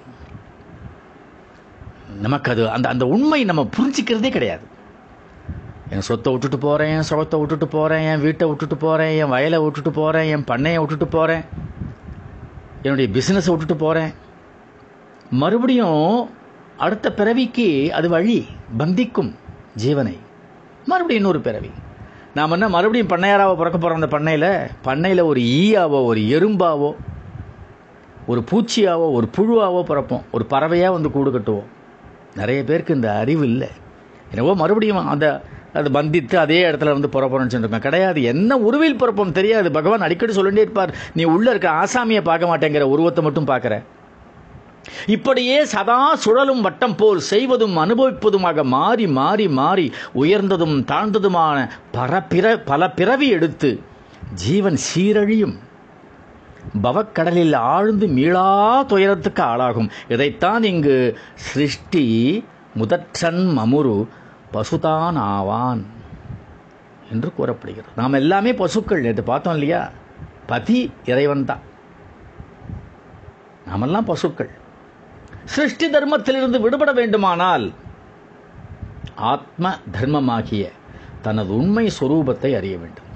அதுக்கு தான் பகவான்கிட்ட வந்து சேர்ந்திருக்கோம் நம்ம எல்லாரும். நான் யார் என்ற விசாரணையை பகவான் நையே நமக்கு கொடுத்துருக்கார். எல்லாம் இந்த இந்த ஆத்ம சாட்சா்காரம், தேவி காலோத்திர ஞான விசாரப்படலம் எல்லாம் நம்ம பார்த்துட்டு இருக்கோம். என்ன காரணம்? ஃபைனாலிட்டிக்கு வந்தாச்சு. பிஹெச்டி பழசெல்லாம் இனிமேல் பார்க்கக்கூடாது. அடுத்து இந்த இந்த ஸ்டேஜுக்கு வந்தாச்சு. இனிமேல் பிறவியை ஒழிக்கிறதுக்கு என்ன வழின்னு பார்க்கணும். எவன் ஒருவன் தனது ஆத்மஸ்வரூபத்தை உணர்கின்றானோ அவன் என்றும் உள்ள நெத்தியனாகவும் தூய்மை நிறைந்த விசுத்த ஸ்வரூபனாகவும் எல்லாவற்றிற்கும் இறைவனாகிய பரமேஸ்வரனாகவும் இருப்பான். அவனே பரமேஸ்வரன். இதுவே சர்வ நிச்சயமான உண்மையானதினால், இந்த இடத்த கவனிக்கணும் நம்ம, இதுவே சர்வ நிச்சயமான உண்மையானதினால் இதில் கொஞ்சமும் சந்தேகம் கொள்ளவே வேண்டாம் என்று உறுதிப்பட கூறுகிறார் பகவான். சொல்லுவார், சிவபெருமான் சொல்லியாச்சுன்னா அது சுப்ரீம் கோர்ட்டு ஓய் அப்படின்னுவார். அந்த சுப்ரீம் கோர்ட்டு சொன்னதையே நம்ம வந்து அப்படியே சர்வ நிச்சயமாக எடுத்துக்கணும். ஆனால் அவர் என்ன சொல்கிறார் பாருங்கோ, சர்வ நிச்சயமான உண்மையானதினால் இதில் கொஞ்சமும் சந்தேகம் கொள்ள வேண்டாம் என்று உறுதிப்பட கூறுகிறாராம். பற்றற்ற தன் ஆத்மஸ்வரூபத்தை அறியாத தோஷ திருஷ்டி உடையவனே, பஞ்சகோஷ உடலை நான் என்று அபிமானித்து அதனால் வரும் இன்பத் துன்பமாகிய தர்மங்களில் சிக்கித் தவிக்கின்றான். உண்மையில் இறைவனது சிருஷ்டியானது ஜீவனை பந்தப்படுத்துவதே இல்லை. பகவான் சிருஷ்டி ஜீவனை பந்தப்படுத்துறதே கிடையாது. எது பந்தப்படுத்துகிறது? ஜீவனது மனக்கற்பனையாகிய சிருஷ்டியே சுக துக்காதிகளை பந்தங்களை உண்டு பண்ணுகிறது. தனக்குத்தானே போட்டுக்கொண்ட பிறவி தலை இது. ராமு சோமு அப்படின்னு ரெண்டு பேர் ஃப்ரெண்ட்ஸு, அவள் வந்து பிக்னிக் போகிறாளாம். இது ஒரு கதை, ரொம்ப அழகாக இருக்கும் இந்த கதை. அதில் ராமு இறந்து போகிறான், ஆனால் சோமு இறந்து போயிட்டான்னு தகவல் வருது. சோமு வீட்டில் எத்தனை பேரும் ஒவ்வொன்று அழறா, இந்த பிரிவை தாங்க முடியாமல். ராமு வீட்டிலேருந்து போய் சமாதானப்படுத்துகிறா, அதெல்லாம் கவலைப்படாதீங்க, என்ன பண்ணுறது, பிறவின்னு இருந்தால் இறப்புன்னு இருக்கு, பாவம் அல்பாயுசில் போயிட்டான் அப்படின்னு. யார் வருத்தப்படணும்? ராமு வீட்டில். இந்த எண்ணங்கள் வந்து எப்படி வந்தது, மனக்கற்பனை எப்படி உருவாச்சு, என்ன வாய் வார்த்தையாக வந்ததோ அது. உண்மை தெரிந்த பிறகு அப்படியே அந்த துக்கம் வேறு இடத்துக்கு மாறுறது. இந்த இடத்துல வருத்தம், அந்த இடத்துல அப்படி இல்லை, அப்பாட புழைச்சிட்டான். ஸோ ஜீவனது மனக்கற்பனையாகிய சிருஷ்டியே சுக துக்காதி பந்தங்களை உண்டு பண்ணுகிறது. என்றைக்கு எப்பெல்லாம் பந்தமும் பாசமும் நம்மளை கட்டி போடுறதோ அப்பெல்லாம் ஆத்மாவிலிருந்து விலகுகிறோம். இறைவனது சிருஷ்டி கிரமத்தின் முறையானது உயிர்களிடத்தில் பறிவு கொண்டு அவை உய்யும் பொருட்டு, நல்லா கவனிக்கணும், பூரணம் எய்திய ஞான குருவை பூரணம் எய்திய ஞான குருவை மனித வடிவில் காட்டிக் கொடுத்து கருணையினால் ஜீவனின் பிறவித்தலையை அழித்து முக்திக்கரையை சேர்க்கும் உபாயம் கூறும் சகாயமாகவே உள்ளது. அருணாச்சலேஸ்வரன் ரமணன் என்ற பெயரில் இந்த கருணை உருவத்தில் இந்த ரமண பகவானை குருவாக நமக்கு மனித உருவில் உருவில் காட்டி அருளிருக்கிறார். எப்பேற்பட்ட ஒரு அருள்! அந்த ரமண குரு நம்மளை முக்திக்கரை சேர்க்கும் உபாயம் கூறுகிறார். நான் யார் எல்லாம் இதுவரைக்கும் பல ஜென்மங்களில் நம்ம பண்ண ஆன்மீக அந்த சாதனைகள் அதனுடைய பலன் பகவான்கிட்ட வந்திருக்கும். இனிமேல் no turning back, no going back, no looking back. இனிமேல் நமக்கு முன்னேற்றம் தான். இந்த பிறவி தான் கடைசி பிறவி. ஓம் நமோ பகவதே ஸ்ரீரமணாயா. ஓம் நமோ பகவதே ஸ்ரீரமணாயா. ஆத்ம சாட்சா்கார பிரகரணம் அறுபத்தி இரண்டு வெண்பாக்களில் இன்று நாம் பார்க்கப் போவது பதினாறாவது வெண்பா. சகல வேதாந்த சாஸ்திரங்களில் பெறப்பற்றவன் என்றும் உயிர்களுக்கு பதியாகிய ஈஸ்வரன் என்றும் எல்லோரோலும் போற்றி துதிக்கப்படுபவன் எவனோ, அந்த தேகமற்றவனும் குணமில்லாதவனும் எங்கும் நிறைந்து ஆத்மாவாக இருக்கின்ற அவனே நானாக இருக்கின்றேன், இதில் சிறிதும் சந்தேகமில்லை என்று ஈஸ்வரனார் முருகப்பெருமானுக்கு தொடர்ந்து அந்த ஞான சாரத்தை அருள்மொழிகிறார். விளக்கமாக பார்க்கலாம். ஆதி அந்தம் மற்றவன் ஆதலால் பிறப்பில்லாதவன் என்றும், படைக்கப்பட்ட சகல உயிர்களுக்கும் அவனே பதியாதலால் ஈஸ்வரன் என்றும் சாஸ்திரங்களெல்லாம் அவனை போற்றி புகழ்ந்து துதிக்கின்றன. அதாவது பிறப்பிறப்பு இல்லாதவன், ஆதியும் கிடையாது அந்தமும் கிடையாது, படைக்கப்பட்ட சகல உயிர்களுக்கும் அவனே பதி. நம்மெல்லாம் பசுக்கள் தான், அதனால தான் பகவானுக்கு பசுபதினு பேர்.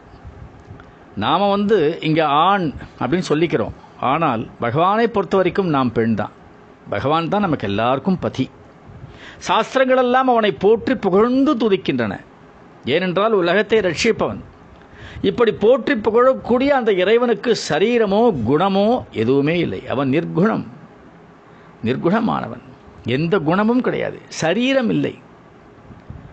கூட ஒரு மதத்தில் வந்து உருவ வழிபாடு கிடையாது இல்லையா? அந்த மதத்துக்காரர் வந்து பகவான்கிட்ட கேட்குறார், பகவானுக்கு உருவம் உண்டோ? பகவானுக்கு உருவம் இருக்கிறதா இல்லையன்றது அப்புறம் பார்ப்போம், உங்களுக்கு பேர் என்ன? பேர் சொல்கிறார். இப்போது ஒரு உருவம் இருக்குது உங்களுக்கு, உண்மைதானே? ஆமாம். அதில் ஒரு முசல்மானுக்கு உள்ள அந்த ஒரு தோற்றத்தில் நீங்கள் இருக்கீங்க. ஆமாம். தூங்கும்பொழுது இந்த தோற்றம் தெரிகிறதா? இல்லை, தெரியல. அப்போ நீங்கள் இல்லாமல் போயிட்டீங்களா? இல்லை, இருந்தேன். அப்போது உருவம் இருக்கிறது, உருவம் இல்லாமலும் இருக்கிறது, எது நிஜம்? உடனே அவர் சிரிக்கிறார். பகவான் வந்து அவர் அழகாக நெருக்கி பிடிச்சிட்டார் அப்படின்னு. உண்மையில் பகவானுக்கு வந்து உருவமே இல்லை. ஆனால் ஆரம்பத்தில் நமக்கு ஒரு நாம ரூபம் தேவைப்படுறதா தான் ஹிந்துயிசம். நம்முடைய இந்துக்களுடைய இதில் என்னன்னு கேட்டால்னா, அப்படி ஈஸியாக பிடிக்கிறதுக்காக ஒரு நாமம் ஒரு ரூபம் கொடுப்பா. அதுதான் ஆரம்பம், எல்கேஜி இல்லையா? படம் பார்த்து கதை சொல் மாதிரி படம் பார்த்து பெயர் சொல். படம் பார்த்து பெயர் சொன்ன உடனே, பெயர் நினச்ச உடனே அந்த படம் ஞாபகம் வந்துடும், அந்த உருவம் ஞாபகம் வந்துடும். இது ஆரம்பம். இதே கடைசி வரைக்கும் கொண்டு போகிறதில்லை நமக்கு. கடைசியில் நமக்கு என்ன ஆகிடுறது? இப்போ நம்ம பிஹெச்டியில் இருக்கோமே பகவான்கிட்ட, அப்போ நமக்கு என்ன வருது? உருவம் இல்லை. பகவான் சொல்லிட்டுறாரு உருவம் இல்லை. அதைத்தான் அவங்கெல்லாம் ஆரம்பத்துலேருந்தே உருவம் இல்லைங்கிறாங்க.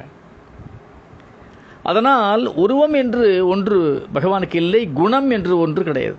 வேண்டியவன் வேண்டாதவன் இதெல்லாம் கிடையாது.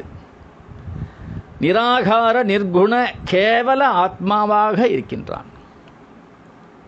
அத்தகைய ஆத்மாவாக இருக்கும் அவனே நானாக இருக்கிறேன். எவ்வளோ அழகு பாருங்க.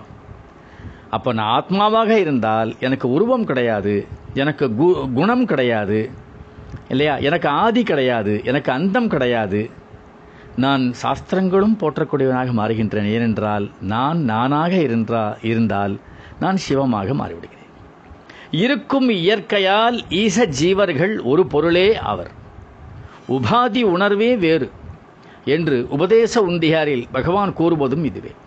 இப்போ நம்மெல்லாம் இவ்வளோ தூரம் ப்ராக்டிஸ் பண்ணி அதுக்கப்புறம் அந்த இடத்துக்கு வரோம். பகவானுக்கு வந்து படிக்கட்டெலாம் ஏற உடலை சுவாமி ஒரு லிஃப்ட் போட்டார். ஆனால் பகவான் எதுக்காக அவ்வளோ அந்த ஒரு தியானத்தில், ஒரு ஜபத்தில், ஒரு தபத்தில் இருந்தார் அப்படின்னா, அந்த வந்த ஒரு அந்த உணர்வு இருக்குது இல்லையா, தான் என்ற உணர்வு, அதை விட்டுடக்கூடாது. அதை விடாமல் நமக்கெல்லாம் வருது, வந்து வந்து போகிறது. எப்பொழுதெல்லாம் நாம் இன்பத்தை அனுபவிக்கிறோமோ அப்போதெல்லாம் ஆத்மா வெளிப்படுகிறது. எப்பொழுதெல்லாம் நாம் சிலிர்க்கின்றோமோ, அப்படியே பக்தி முக்தி போய் எப்போ கண்ணீர் வருகிறதோ அப்பெல்லாம் ஆத்மா வெளிப்படுகிறது. ஆனால் நிலைப்பதில்லை, அதான் ரோதனை. அது நிலைக்கிறதில்லை, வருது, சந்தோஷப்படுறோம், அது கரைஞ்சு விடுறது. அதை உறுதிப்படுத்துக்கிறதுக்கு தான் பகவான் வந்து இந்த தவம் பண்ணார். அண்ணாமலையில் வந்து பாதாள லிங்கத்தில் வந்து அவர் உட்காண்டதெல்லாம் அந்த ஸ்டேஜ் தான். இருக்கும் இயற்கையால் ஈச ஜீவர்கள் ஒரு பொருளே அவர், உபாதி உணர்வே வேறு என்று உபதேச உந்தியாரில் பகவான் கூறுவதும் இதுவே. ஈஸ்வரன் என்ற உபாதியையும் ஜீவன் என்ற உபாதியையும் நீக்கி பார்த்தால் இரு பொருளும் ஒரு பொருளே ஆகும். ஆத்மாவானது எங்கும் வியாபித்துள்ள பொருளாதலால் உருவமற்றது. குணங்கள் எதையாவது பற்றி கொண்டுதான் எழ முடியும். ஆத்மா உருவமற்றதால் குணங்கள் பற்ற முடியாத நிர்குணமான குணாதீத நிலையில் இருக்கிறது. இதையே காத்திரமில்லான் குணமில்லான் என்று கூறப்படுகிறது. அனைத்துமாய் அவனே நிறைந்து இருப்பதால் நான் என்பவனும் அவனேயாகும். அவனன்றி அணுவமில்லை என்றால் நான் என்பது மட்டும் வேறு யார்? சகல பூத பௌதியங்களாக விரிந்தது ஆத்மாவை என்று வேறில்லை என்னில் நான் என்பவனும் அவனேயாவதில் சந்தேகத்திற்கு இடமேது? உனக்குள் நீ என்னும் இயற்கையா பின்னும் உனக்குள் நான் என்ற உறுதி கொள்வதென்னாலோ என்னாட்கண்ணி என்று தாயுமானவர் கூறுகிறார். தான் அவனாம் தன்மை எய்தி நிற்பதையே இங்கு கூறப்பட்டது. ஓம் நமோ பகவதே ஸ்ரீரமணாய. ஓம் நமோ பகவதே ஸ்ரீரமணாய. ஆத்ம சாட்சா்கார பிரகரணம் அறுபத்தி இரண்டு வெண்பாக்களில் இன்று நாம் பார்க்கப் போவது பதினைந்தாவது வெண்பா. இரண்டற்று ஏகமாயுள்ள பூரணமான இந்த ஆத்ம பாவனையுடன் எப்பொழுதும் அந்த பாவனையை விடாமல் உள்ளத்தில் பற்றியுள்ளவன் உலக விஷயங்களில் மோகமும் பேதபாவமும் அற்று அவற்றை வெறுத்து ஒழித்தவனாயிருப்பான். இப்படிப்பட்ட அந்த யோகிக்கு எல்லாவற்றையும் செவ்வையாக உணர்தல் சித்திக்கும் என்று பிரசித்தமான வேத நூல்களில் சொல்லப்பட்டுள்ளதாம் என்று அறிவாயாக. பரமேஸ்வரன் முருகப்பெருமானுக்கு தொடர்ந்து இந்த ஞான சாரத்தை ஊட்டுகின்றார். விளக்கமாக பார்க்கலாம். விடாது ஆத்ம பாவனையை உள்ளத்தில் பற்றியவன் அதன் மயமாகவே ஆவதினால் அவன் உலக விஷயங்களில் மோகம் கொள்வதற்கோ அவற்றினிடம் பேத பாவத்தை காட்டுவதற்கோ சற்றும் இடமில்லை. இந்த விடாது ஆத்ம பாவனை அப்படிங்கிறது வந்து சதா சர்வ காலமும் இருக்கணும்.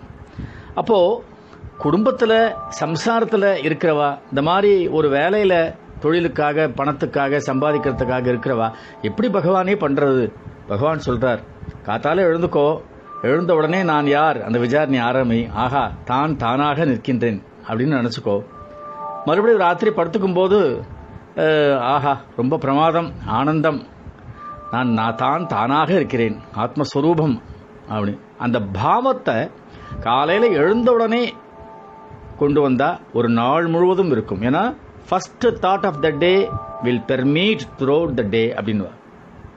தூங்கிறதுக்கு முன்னால் என்ன நம்ம சிந்திக்கிறோமோ அது தூக்கத்துலேயும் இருக்கும், எழுந்த உடனேவும் புறப்படும். அதனால் ஒரு நாளைக்கு ரெண்டு தடவை நினச்சா ஒரு நாள் முழுவதும் நினச்சா மாதிரி பகவான் சொல்லித்தரார். அதனால் ஆத்ம பாவனையை அது அது அது தவிர ஒரு அஞ்சு நிமிஷத்துக்கு ஒரு தடவை, பத்து நிமிஷத்துக்கு ஒரு தடவை நமக்கு ஏதாவது சோதனை வரும்போது, வேதனை வரும்பொழுது, அவமானங்கள் வரும்பொழுது, நஷ்டங்கள் வரும்பொழுது, எதிர்பார்ப்புகள் வரும்போது, ஏக்கங்கள் வரும்போது என்னுடைய குணம் என்னன்னா உடனே உள்ளே போவேன், அந்த ஆத்மாவில் போய் உட்காந்துப்பேன். இது ப்ராக்டிஸ் பண்ணுற வரைக்கும் அந்த பாவம் நம்மக்கிட்ட இருந்து இருந்துகிட்டே இருக்கும். அப்பப்போ வெளில போகும், உள்ளே வரும், உள்ளே வரும். Because we are practising. ஒருத்தர் வந்து ஒரு ஒரு கார் கற்றுக்கிறார், கற்றுன்ட்ருக்கேன் கார் அப்படிங்கிறார். அவர் பக்கத்தில் உட்காந்து பார்க்க, என்ன சார் கார் ஓட்டுறீங்க, இப்படி திரும்புறது அப்படி திரும்புறது கண்ட்ரோலே இல்லையே அப்படின்னு நம்ம சொல்லும் பொழுது அவர் சொல்கிறார், இப்போ தானே கற்றுன்ட்ருக்கேன், கற்று முடிச்சப்புறம் பாருங்க. இதுபோல் சில விஷயங்கள் நம்ம கற்றும் க கற்றுன்ட்ருக்கும் பொழுதே குறை கண்டுபிடிக்க முடியாது. நமக்கும் அந்த ஒரு டிஸ்கரேஜ்மெண்ட் வந்துடக்கூடாது. என்ன போது ஒன்றும் நமக்கு சித்திக்காது என்ற எண்ணம் வந்துடக்கூடாது. அதனால் விடாத ஆத்ம பாவனையை உள்ளத்தில் பற்றியவன் அதன் மயமாகவே ஆவதினால் அவன் உலக விஷயங்களில் மோகம் கொள்வதற்கோ அவற்றினிடம் பேத பாவத்தை காட்டுவதற்கோ சற்றும் இடமில்லை, கொஞ்சம் கூட இடமில்லை. ஏன்? உலக விஷயங்கள் எல்லாம் பூ இவ்வளோதானா, உண்மை தெரிஞ்சுருத்தே. அதாவது இப்போது நமக்கெல்லாம் உண்மை தெரிஞ்சுதான் இருக்குது, அத்தனை பேருக்கும் உண்மை தெரிஞ்சிருக்கு. யார்கிட்ட ஒன்றாலும் கேட்கலாம், what is your date of birth, உடனே சொல்லுவா. What is your date of death, நம்மளை ஒரு மாதிரி பார்ப்பா. டேட் ஆஃப் டெத்தா, ஏண்டா உனக்கு என்ன திமிர் இருந்தால் என்கிட்ட டேட் ஆஃப் டெத்து கேட்பேன். I don't want to think about it, அதை பற்றி நினைக்கிறதுக்கே எனக்கு இஷ்டம் இல்லை. ஆனால் செத்து போவியா, போவேன், அது எப்போன்னு தெரியாது, எதுக்கு அதை போய் சிந்திக்கணும்? ஏனென்றால் அந்த மாயை இருக்கும் வரையில், அந்த சிந்தனை வராத வலை வரையில் நமக்கு உலக வலையில் சிக்கியிருப்போம், மாய வலையில் சிக்கியிருப்போம். இந்த எண்ணம் வராத வரையில் வலையில் சிக்கியிருப்போம். இது வந்துடுத்தோ ஆஹா. இப்போ யாராவது மனைவியை திட்டுறோம், சில பேர் மனைவியை அடிக்கிறா, குழந்தைங்களை திட்டுறா, குழந்தைங்களை அடிக்கிறா, வீட்டில் இருக்கிற அப்பா அம்மாவை வயசானவங்க கூட பார்க்காம எரிஞ்சு விழுந்துடுறோம். சொந்தக்காரங்க கிட்ட இப்படி சேலஞ்சு விட்றோம், ஏய் வந்து பார் நான் யாருன்னு தெரிஞ்சுக்கோ அப்படின்னு. நாலு நாளில் சாக போகிறோம் அப்படிங்கிறது தெரிஞ்சு போச்சுன்னு வச்சுக்கோ. டாக்டர் சொல்லிட்டார், இது ஒரு நாலஞ்சு நாளோ அவ்வளோதான். இதெல்லாம் வருமா நமக்கு? யாரையாவது திட்டுவோமா? யாராவது ஆ போக போகிற கட்ட நாலு நாள் போக போகிறேன் விட்டு அன்பாக இருந்துட்டு போவோம். நாலு நாள் நமக்கு கொடுக்கும் பொழுதே நமக்கு நல்ல புத்தி வந்துடுறது. அடுத்த செகண்ட் நான் செத்து போவேன் அப்படிங்கிறது தெரியாமல் இருக்கிற வரைக்கும் நாம் எவ்வளோ ஜாக்கிரதையாக இருக்கணும். பகவானுடைய அனுகிரகம் இல்லையா? ஸோ இந்த நிலையில்லாத உலகத்தில் நிலையற்ற பொருள்களுக்காக, நிலையற்ற உறவுகளுக்காக நாம் ஏன் நம்மை இழக்க வேண்டும்?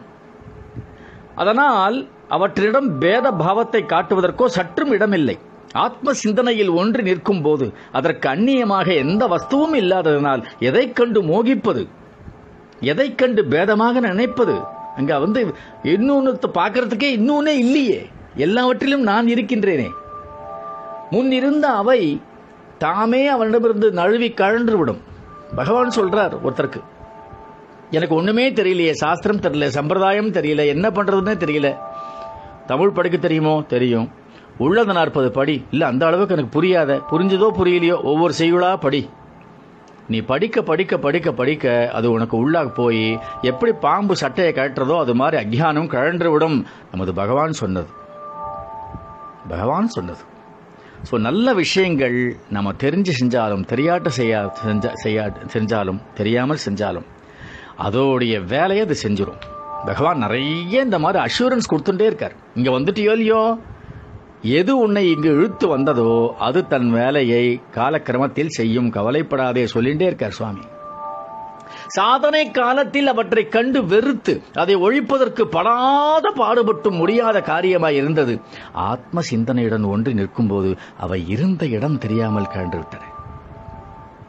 எப்படி பாருங்க, எதை நாம வந்து கஷ்டப்பட்டு இதை எப்படியாவது நீக்கணும் நீக்கணும் நீக்கணும்னு முயற்சி பண்ணியாச்சுன்னா பகவானுடைய அனுகிரகம் வந்து கிரீஸ் மாதிரி ஒர்க் பண்ணும். ஒரு நட்டை கழட்ட முடியல, கையெல்லாம் வலிக்கிறது, ஸ்பேனர் போட்டு பார்க்குறோம், ஸ்க்ரூ டிரைவர் வச்சு திருக்கி பார்க்குறோம்.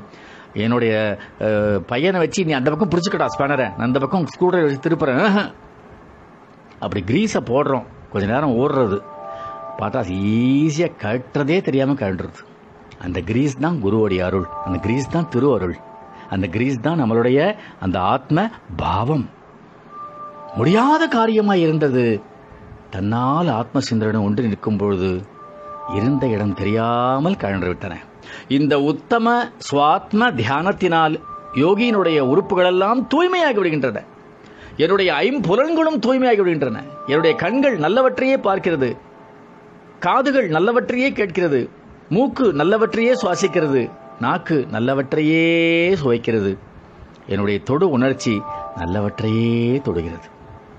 அந்த யோகிக்கு எல்லாவற்றையும் நேருக்கு நேராக சாட்சாத்தாக உணரக்கூடிய ஆற்றல் சித்திக்கும் என்று புகழ்மிக்க வேத நூல்கள் சொல்லுகின்றன. எந்த வேதமானது அந்த பொருளை அடைவதற்கு இவனுக்கு வழிவகுத்து கொடுத்ததோ, ஜீவபர ஐக்கியத்திற்கு காரணமாக இருந்ததோ, அந்த வேதத்திலேயே இவனுக்கு எல்லாம் உணர்தல் சித்திக்கும் என்று சொல்லப்படுகிறது என்பதை அவ்வேதம் தன்னில் அறி என்று கூறுகிறார். நிறைய பேருக்கு ஒரு புக்கை வாங்கினாள்னா நேர கடைசி அத்தியாயத்துக்கு போவா. என்ன முடிவு, என்ன சொல்லியிருக்கு? இவாளுக்கெல்லாம் இந்த ஆத்ம போதம் கிடைக்கிறது கொஞ்சம் கஷ்டம். ஏன்னா ரிசல்ட் ஓரியன்ட், உடனே அது எனக்கு கிடைக்கணும், அது அவசரம். ஸ்டெப் வைஸ் பேசிக்ஸ் என்ன, என்ன ப்ராக் எப்படி ப்ராக்டிஸ் பண்ணுறது, முதல்ல பேசிக்ஸ் என்ன, அப்புறம் எப்படி ப்ராக்டிஸ் பண்ணுறது, ப்ராக்டிஸ் பண்ணால் என்ன கிடைக்கும். இவா நேராக என்ன கிடைக்கிறதுல போய் நிற்பா.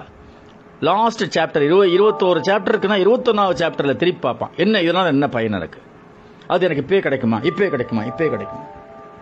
தத்துவம் கண்டவர்க்கு தாமே வளரும் ஒளி புத்தி வலுவும் என்ற பாடலில் பகவான் மிக அழகாக அந்த நிலையை கூறுகிறார்.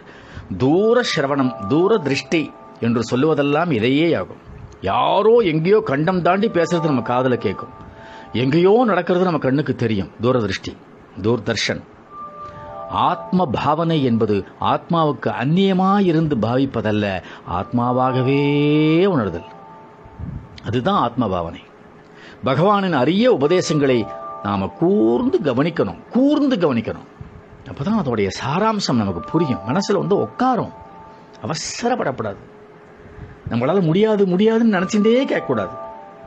நான் உதியாது உள்ள நிலையே நாம் அதுவாக ஆத்மாவாக உள்ள நிலையாகும். தன்னை தானே காணுவதே தலைவனாகிய ஆத்மாவை காண்பதாகும். தானாக ஆத்மாவாக இருத்தலே தன்னை அறிவதாகும். தான் இரண்டற்ற பொருளா பொருளாதலால் தன்மயமாக இருப்பதே ஆத்ம நிஷ்டையாகும். இதுதான் உண்மையான ஏகான்ம பாவனையாகும். அது இருந்து பார்த்தாதான் எப்போவுமே கடவுளே எக்ஸ்பீரியன்ஷியல். இதுதான் அது வந்து அறியக்கூடிய பொருள் அல்ல, சுட்டறியும் பொருள் அல்ல. அது என்ன என்ன பொருள்? அது அது அனுபவ பொருள். ஏகாத்ம சுரூபமாக இருப்பதே ஏகான்ம பாவமாகும். பாவனை என்பது உணர்வதே ஆகும், ஃபீல். சித்தாந்த பாஷையில் பாவனை என்பது உணர்வே ஆகும். சமுத்திராகார நதி என்பது போலாகும். எப்படி ஒரு நதி தன்னுடைய சுபாவத்தை இழந்து கடலில் போய் கலந்து அப்படியே உப்பு நீராக மாறி கடல் நீராக மாறிடுறது, அவ்வளோதான். எனக்குன்னு ஒரு ஐடென்டிட்டியே கிடையாது. பகவான் எத்தனையோ தடவை சொல்லிருக்கார். பேர் என்னன்னு சொல்ல தெரியாது, ரமணரங்கன் கேட்டால் சொல்ல மாட்டார், இந்த பகவான் ரமணன் ஒருத்தர் இருந்தார், நம்ம எங்கே நீ விரட்டியை கேட்டால் பேசாமல் இருப்பார்.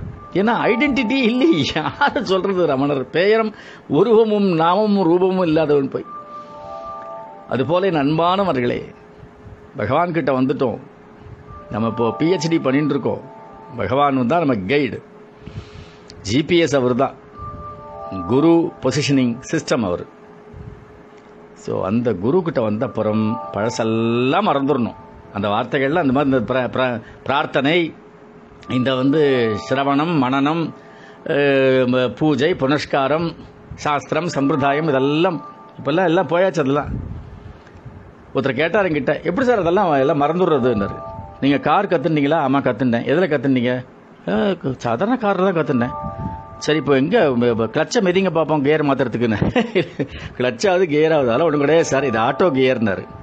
அப்போ அதெல்லாம் கற்றுக்கும் போது கற்றுண்டாளா? அது கற்றுண்டேன், அதெல்லாம் இப்போ எதுக்கு அப்படின்னாரு. இதுதான் பகவான் சொல்கிறதுன்னு அசந்து போனார். ஆஹா, அப்படியே சொல்லிட்டாளா சார் இப்போ இருக்கிற நிலைமை? ஆமாம், ஆட்டோ கார் ஆட்டோ இதை போ ஓட்டும்போது ஏடி ஆட்டோ டிரான்ஸ்மிஷன் ஓட்டுற ஓட்டும்போது நமக்கு இடத்துக்கு கியர் எங்கேன்னு தேட வேண்டியிருக்கு, எங்கே கிளச்சின்னு தேட வேண்டியிருக்கு. அவசியமே இல்லை, இடது காலை ஜாலியாக வச்சுட்டு வலது காலை மட்டும் அப்படி அமைக்க அமைக்க அப்படி இப்போ ஓட்டலாம வண்டியை. எவ்வளோ ஜாலி அது! அதுபோல் ஞான ஆத்ம சாட்சாத்கார பிரகடனத்துக்கு வந்தாச்சு. இனிமேல் என்னத்துக்கு பழசெல்லாம்? ஆனந்தமயமாக இருப்போம் அந்த பாவத்தில். ஓம் நமோ பகவதே ஸ்ரீரமணாயா. ஓம் நமோ பகவதே ஸ்ரீரமணாயா. ஆத்ம சாட்சாத்கார பிரகரணம். ஓம் நமோ பகவதே ஸ்ரீரமணாயா. ஆத்ம சாட்சாத்கார பிரகரணம் அறுபத்தி இரண்டு வெண்பாக்களில் பகவானுடைய அந்த அனுகிரகத்தில் விளைந்த பதினான்காவது வெண்பாவை இன்று நாம் பார்க்கின்றோம். அபேதமான உணர்வுடன் கூடிய அத்வித பாவனையை பொருந்தியவனாய் எந்த இடத்திலும் எப்பொழுதும் சதா ஆத்ம தியானத்தில் நிலை பெற்றிருக்கும் அந்த யோகியானவன் காணக்கூடிய எல்லா பொருள்களிடத்தும் உலகிலுள்ள எல்லா சரீரங்களிலுள்ளும் முழுமுதற் பொருளாகிய பரமேஸ்வரனையே காண்பான், இதில் கொஞ்சமும் சந்தேகமில்லை என்று பரமேஸ்வரனார் முருகப்பெருமானுக்கு தொடர்ந்து அந்த ஞான அமுதை ஊட்டுகிறார். விளக்கமாக பார்க்கலாம். அபேத பாவனை பயின்று அதில் பொருந்தியவனுக்கு அவனை தவிர வேறு எதுவும் இல்லை இந்த உலகத்திலே. அதாவது அந்த அபேத பாவனை, நான் ஏற்கனவே சொல்லியிருக்கேன், பகவான் சொன்னதை வலியுறுத்தி, என்னன்னா அந்த அபேதம் நம்ம ஃபாலோ பண்ணி ஆகணும். வேண்டியவன், வேண்டாதவன், பிடிச்சவன், பிடிக்காதவன், உதவி செய்பவன், உதவி செய்யாதவன், நம்மளை வாழ்த்துபவன், நம்மளை தூஷிக்கிறவன், இந்த பாவனையே இருக்கக்கூடாது. பகவான் கேட்பார், என்ன விரும்புகிறியோ? ஆமாம், அப்போ எல்லாரையும் நீ விரும்பிதான் ஆகணும். ஏனென்றால் உன்னை தவிர இந்த உலகத்தில் யாரும் இல்லை. அந்த உன்னை என்று சொல்வது அந்த ஆத்மா. ஆத்மாவும் குருவும் பகவானும் இறைவனும் ஒன்றே. அப்போ அபேத பாவனை பயின்று, இதில் ஒரு ஒரு வார்த்தையும் நம்ம கவனிக்கணும். அபேத பாவனையை, அதாவது எந்த விதமான பேதமும் இல்லாமல் பாவிக்கக்கூடிய அந்த பாவனையை பயின்று பகவான் வந்து அதை நமக்கு உணர்த்துறார், டீச் பண்ணுறார். அதை நாம் பயிலணும் பயிலணும் பயின்று அடுத்தது அதில் பொருந்தி ஃபிட் ஆகணும். அதில் பொருந்தியவனுக்கு அவனை தவிர உலகத்தில் வேற எதுவும் இல்லை. இந்த அபேத பாவனையுடன் இவன் எங்கு சென்றாலும் எதை பார்த்தாலும் உள்ளத்தில் ஆத்ம தியானமே நிலைத்து நிற்பதால் பார்க்கும் பொருளெல்லாம் தோன்றும் உடல்கள் அனைத்துள்ளும் உள்ள அந்த பரமனையே காண்கிறான். அதாவது இதை நம்ம பிராக்டிஸ் பண்ணி ஆகணும். இப்போ என்னுடைய அந்த ஒரு பாவம் இதெல்லாம் படித்தப்புறம் ப்ராக்டிஸ் பண்ணுறதுனால எப்படி இருக்குன்னா, எங்கள் வீட்டுக்கு ஒரு பூனை வரும், ரெண்டு குட்டியோட அது வரும், ரெண்டு குட்டி போட்டுது. அதில் அது பூனை, பெரிய பூனையை நான் கருப்பி அப்படின்னு கூப்பிடுவேன், அது உடனே ரெஸ்பாண்ட் பண்ணும். அப்போது பகவான் சொன்னதும் ஞாபகம் வரும், இந்த உடம்புலேருந்து நான் கூப்பிட்றேன், அந்த உடம்பில் உள்ள ஆத்மா அந்த உடம்பு மூலமாக பதில் சொல்கிறது. அதுக்கு ரெண்டு குட்டி, அதில் ஒரு குட்டி ஒரு மூணு நாளைக்கு முன்னால் இறந்து போச்சு. இந்த தாய் பூனை இப்படி எப்படின்னு தேடித்து. ரெண்டு குட்டியும் பால் குடிச்ச அந்த இடத்துல ஒரு குட்டி தான் பால் குடிக்கிறது, அப்படியே நிச்சலமாக படுத்துட்டுருக்கு. நான் பார்க்குறேன், இந்த பூனைக்கு உள்ள அந்த அபேதம் கூட நமக்கு இல்லையே. குழந்தைக்கு உடம்பு சரியில்லைன்னா வருத்தப்படுறோம், பேரனுக்கு உடம்பு சரியில்லைன்னா வருத்தப்படுறோம், ஒரே மனசு பிழியிறது, அந்த பந்தம் பாசம். இந்த அபேத பாவனையை இந்த பூனை பிராக்டிஸ் பண்ணுறத நம்ம பண்ண முடியாதா? பார்க்கும் பொருளெல்லாம் தோன்றும் உடல்கள் அனைத்துள்ளும் பகவான் சொல்லுவார், நீ வந்து உருவத்தை பார்க்குற, உள்ள இருக்கிற ஆசாமியை பார், அங்கே ஆத்மா தான் இருக்கு, அந்த பரமனையே காண்கிறான். எத் பாவம் தத் பவதி, என்னது என்ன பாவத்தில் நீ இருக்கிறாயோ அதுதான் யதார்த்தமாக தெரிகிறது. எத் பாவம் தத் பவதி என்பது போல இவருடைய ஆத்ம தியான பலத்தினால், அடுத்த வார்த்தையை பார்க்கணும், பலத்தினால் அந்த ஸ்ட்ரென்த் நமக்கு கிடைச்சுடுறது. அந்த பாவனையில் அனைத்தையும் ஆத்மாவாகவே பார்க்கிறான், இதில் சந்தேகத்திற்கு இடமே இல்லை.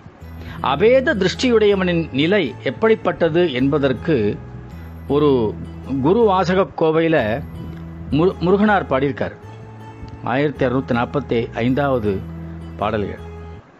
நானே வஸ்துவாக இருக்கும்போது என்னுடைய அபேதமான திருஷ்டியில் என்னை தவிர நீ என்று இன்னொரு பொருள் எனக்கு இல்லை. அதை போன்றே நீயே வஸ்துவாக இருக்கும் பொழுது உன்னுடைய திருஷ்டியில் உன்னை தவிர நான் என்று வேறு ஒருவனும் இல்லையே. அவ்வாறு எவனொருவனது ஞான திருஷ்டியிலும் அவனை தவிர நானோ நீயோ என்ற வேறெந்த ஒரு பேத பொருளும் தெரிவதில்லை. உண்மையின் யதார்த்தத்தை அறியும்போது நான், நீ, அவன் யாவும் ஆத்மவஸ்துவே ஆகும். இவ்வளவு அழகா இருக்கு பாருங்க. எங்க பார்த்தாலும் அந்த ஆத்மா ஒளிர்றது, அந்த பேரானந்தம் நிலைச்சு நிற்கிறது. பேதங்களே இல்லை, ஒன்றும் ஒரு பேதம் இல்லை. ஒரு அன்பர் வந்து பகவானை பார்க்கறதுக்கு வந்திருக்கார். அப்போ அப்போ இருக்கிற அண்ணாமலை வந்து வனாந்திரம், அவர் வந்து ஒரு குளத்தில் குளிச்சுட்டு இருக்கார். ஒரு ஓரத்தில் வந்து சிறுத்தை வந்து தண்ணி குடிக்கிறது. பகவான் திப்பு திப்புன்னு வெளியில் வர்றார், சிறுத்தைகிட்ட பேசுகிறார். உன்னை கண்டா பயப்படுவார், நீ அப்புறம் வா அப்படிங்கிறார். அது தெரிஞ்ச மாதிரி அவ குளிக்கிறவரையும் பார்க்கறது, பகவானையும் பார்க்கறது, அந்த இடத்த விட்டு போயிடுறது. இதெல்லாம் என்னது? அதுக்கு தமிழ் தெரியுமா? மனுஷ பாஷை தெரியுமா? அது மனுஷ பாஷையில் எவ்வளோ பாஷையில் தமிழில் பகவான் சொல்கிறார், அதுக்கு புரியுமா? அங்கே என்ன போகிறது? ஆத்மாவிலிருந்து ஆத்மாவுக்கு. அங்கே மூணு ஆத்மா, ஒரு ஆத்மா குளிச்சுட்டு இருக்கு, ஒரு ஆத்மா தண்ணி குடிக்க வருது, அது அது சிறுத்த உடம்பில் இருக்குது. இந்த ரெண்டு ஆத்மாக்கும் ம மனித ரூபத்தில் இருக்குது. இதில் ஒன்று அக்ஞானியாக இருக்கிறது, ஒன்று ஞானியாக இருக்கிறது. அதாவது உலகாயுத அந்த பொருளில் நம்ம பார்க்கும் பொழுது என்னது இது?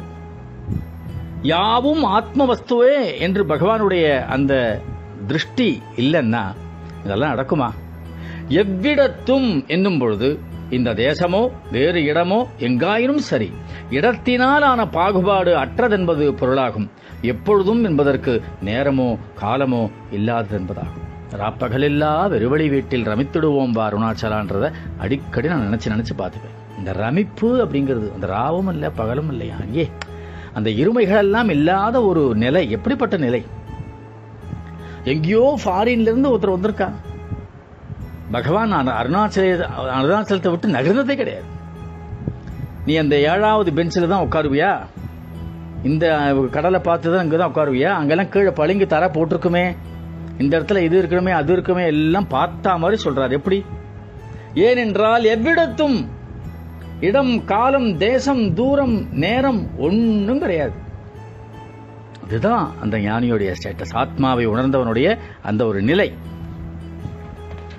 எனவே அந்த நிலையை நாம் அடைவதற்கு பகவான்கிட்ட வந்தப்புறம் ஹையஸ்ட் ஃபார்ம் ஆஃப் ஞானா இதில் தான் நம்ம நிற்கணும். இதுக்கு கீழே இறங்கிடவே கூடாது, இதிலேயே இருக்கணும். சொல்கிறார் இல்லையா, எத் பாவம் தத் பவதி, அந்த எத் பாவத்தில் நிற்கணும், அந்த பாவத்திலேயே இருந்துட்டுருக்கணும். பகவான் சொல்கிறத கேட்டாலே போகும், எல்லாம் நமக்கு. அந்த திருப்பி கேள்வியே கேட்கக்கூடாது. கேள்வி கேள்வி வருதா யாருக்கு விசாரிச்சுட்டு, யாருக்கு கேள்வி வருது? எனக்கு, நான் யார்? ஓம் நமோ பகவதே ஸ்ரீரமணாய. ஓம் நமோ பகவதே ஸ்ரீரமணாய. ஓம் நமோ பகவதே ஸ்ரீரமணாயா. ஆத்ம சாட்சா்கார பிரகரணம் அறுபத்தி ரெண்டு வெண்பாக்களில் இன்று பதிமூணாவது வெண்பாவை நாம் பார்க்க இருக்கின்றோம். பரமாகிய சிவன் எனக்கு அந்நியமானவனே ஆவான், நானும் சிவனுக்கு அந்நியமானவனே என்னும் பின்னமான பேதபாவத்தை மனதினின்று வேரோடு பெயர்த்து எரிந்து விடுவாய். அந்த பரம்பொருளாகிய சிவன் நானே ஆவேன் என்ற அத்விதமாகிய இந்த அபேத பாவனையே எப்போதும் இடையறாமல் அபியாசம் செய்து பழகுவாயாக என்று சிவபெருமான் முருகப்பெருமானுக்கு அருள் மொழிகிறார். விளக்கமாக பார்க்கலாம். எங்கும் நீக்கமர நிறைந்து பிரகாசிக்கும் சிவஸ்வரூபமானது இவனுக்குள்ளே இவனாகவே நான் நான் என்று ஸ்புரித்து கொண்டு நித்திய பரோட்சமாய் விளங்குகிறது. அப்படி இவனாகவே பிரகாசிக்கும் சிவஸ்வரூபத்தை தனக்கு அந்நியமாக கருதி அவனுக்கு வேறாக தானொரு தனி முதலாக இருப்பதாய் என்னும் அந்த பின்ன பாவத்தை பேருடன் பறித்தெறியும்படி சிவபெருமானார் கூறுகிறார். அதாவது தேகாத்ம புத்தி நம்மளை விட்டு போகணும். உள்ளுக்குள்ளே அந்த ஸ்புரணை, பகவான் அந்த ஸ்புரணைன்ற வார்த்தையை ரொம்ப அழகாக சொல்லுவார். அது ஸ்புரித்து கொண்டிருக்கிறது, அப்படியே ஒளிர்ந்து கொண்டிருக்கிறது. அதை வந்து நம்மளுடைய அந்த அகம்பாவம், நான் இந்த உடல்தான் என்ற அந்த மாயை வைத்து மறைத்து விடுகிறது. அதனால் நம்மால் உணர முடியாமல் இருக்கிறது. அது தீவிரமான பயிற்சினால் மட்டுமே அது வரும். அந்த வேரோடு பறித்தறியும்படி அந்த வேரோடு எடுக்கிறது இல்லையா?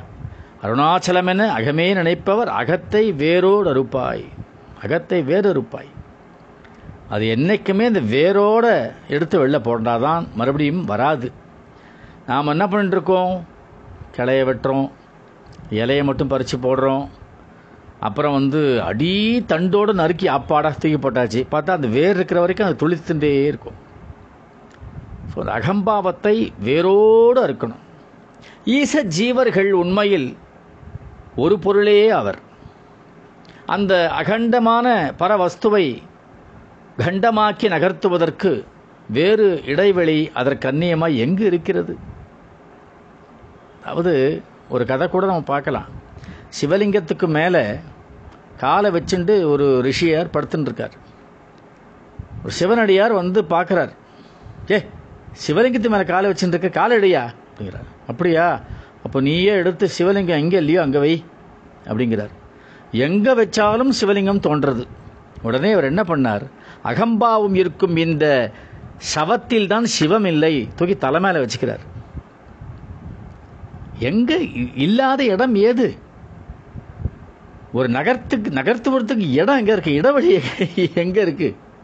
இடவெளியே இல்லையே. அது பரம்பொருள் பறந்து விரிந்து இருக்கிறது. எல்லாம் மனதின் கற்பனையே. இடைவெளி இருக்கா மாதிரி, வித்தியாசம் இருக்கா மாதிரி, பேதங்கள் இருக்கா மாதிரி, எல்லாம் மனதின் கற்பனை.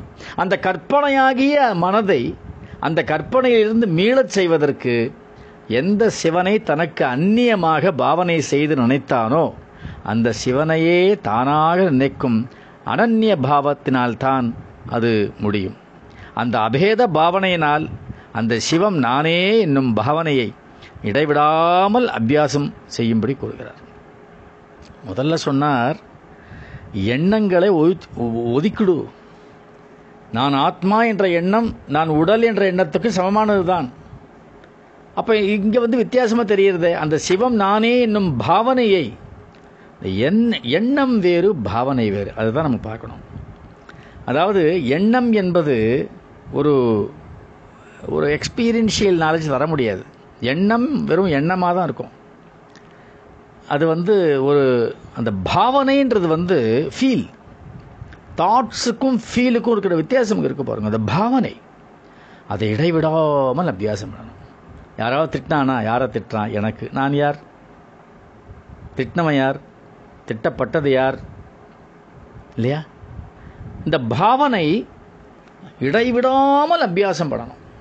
பகவான் அந்த அணில்களுக்கு அந்த அந்த அந்த உதாரணத்தை சொல்லுவார். அணில் குஞ்சுகள் பகவான் வந்து தாய் விட்டுட்டு போயிடுத்து, கூடையில் போட்டு வச்சுருக்கார், பஞ்செல்லாம் போட்டு உள்ளே எல்லாம் ஸ்வஸ்தமாக இருக்குது. ஆனால் திருப்பி திருப்பி வெளில வருது, திருப்பி திருப்பி உள்ளே விடுறாரு.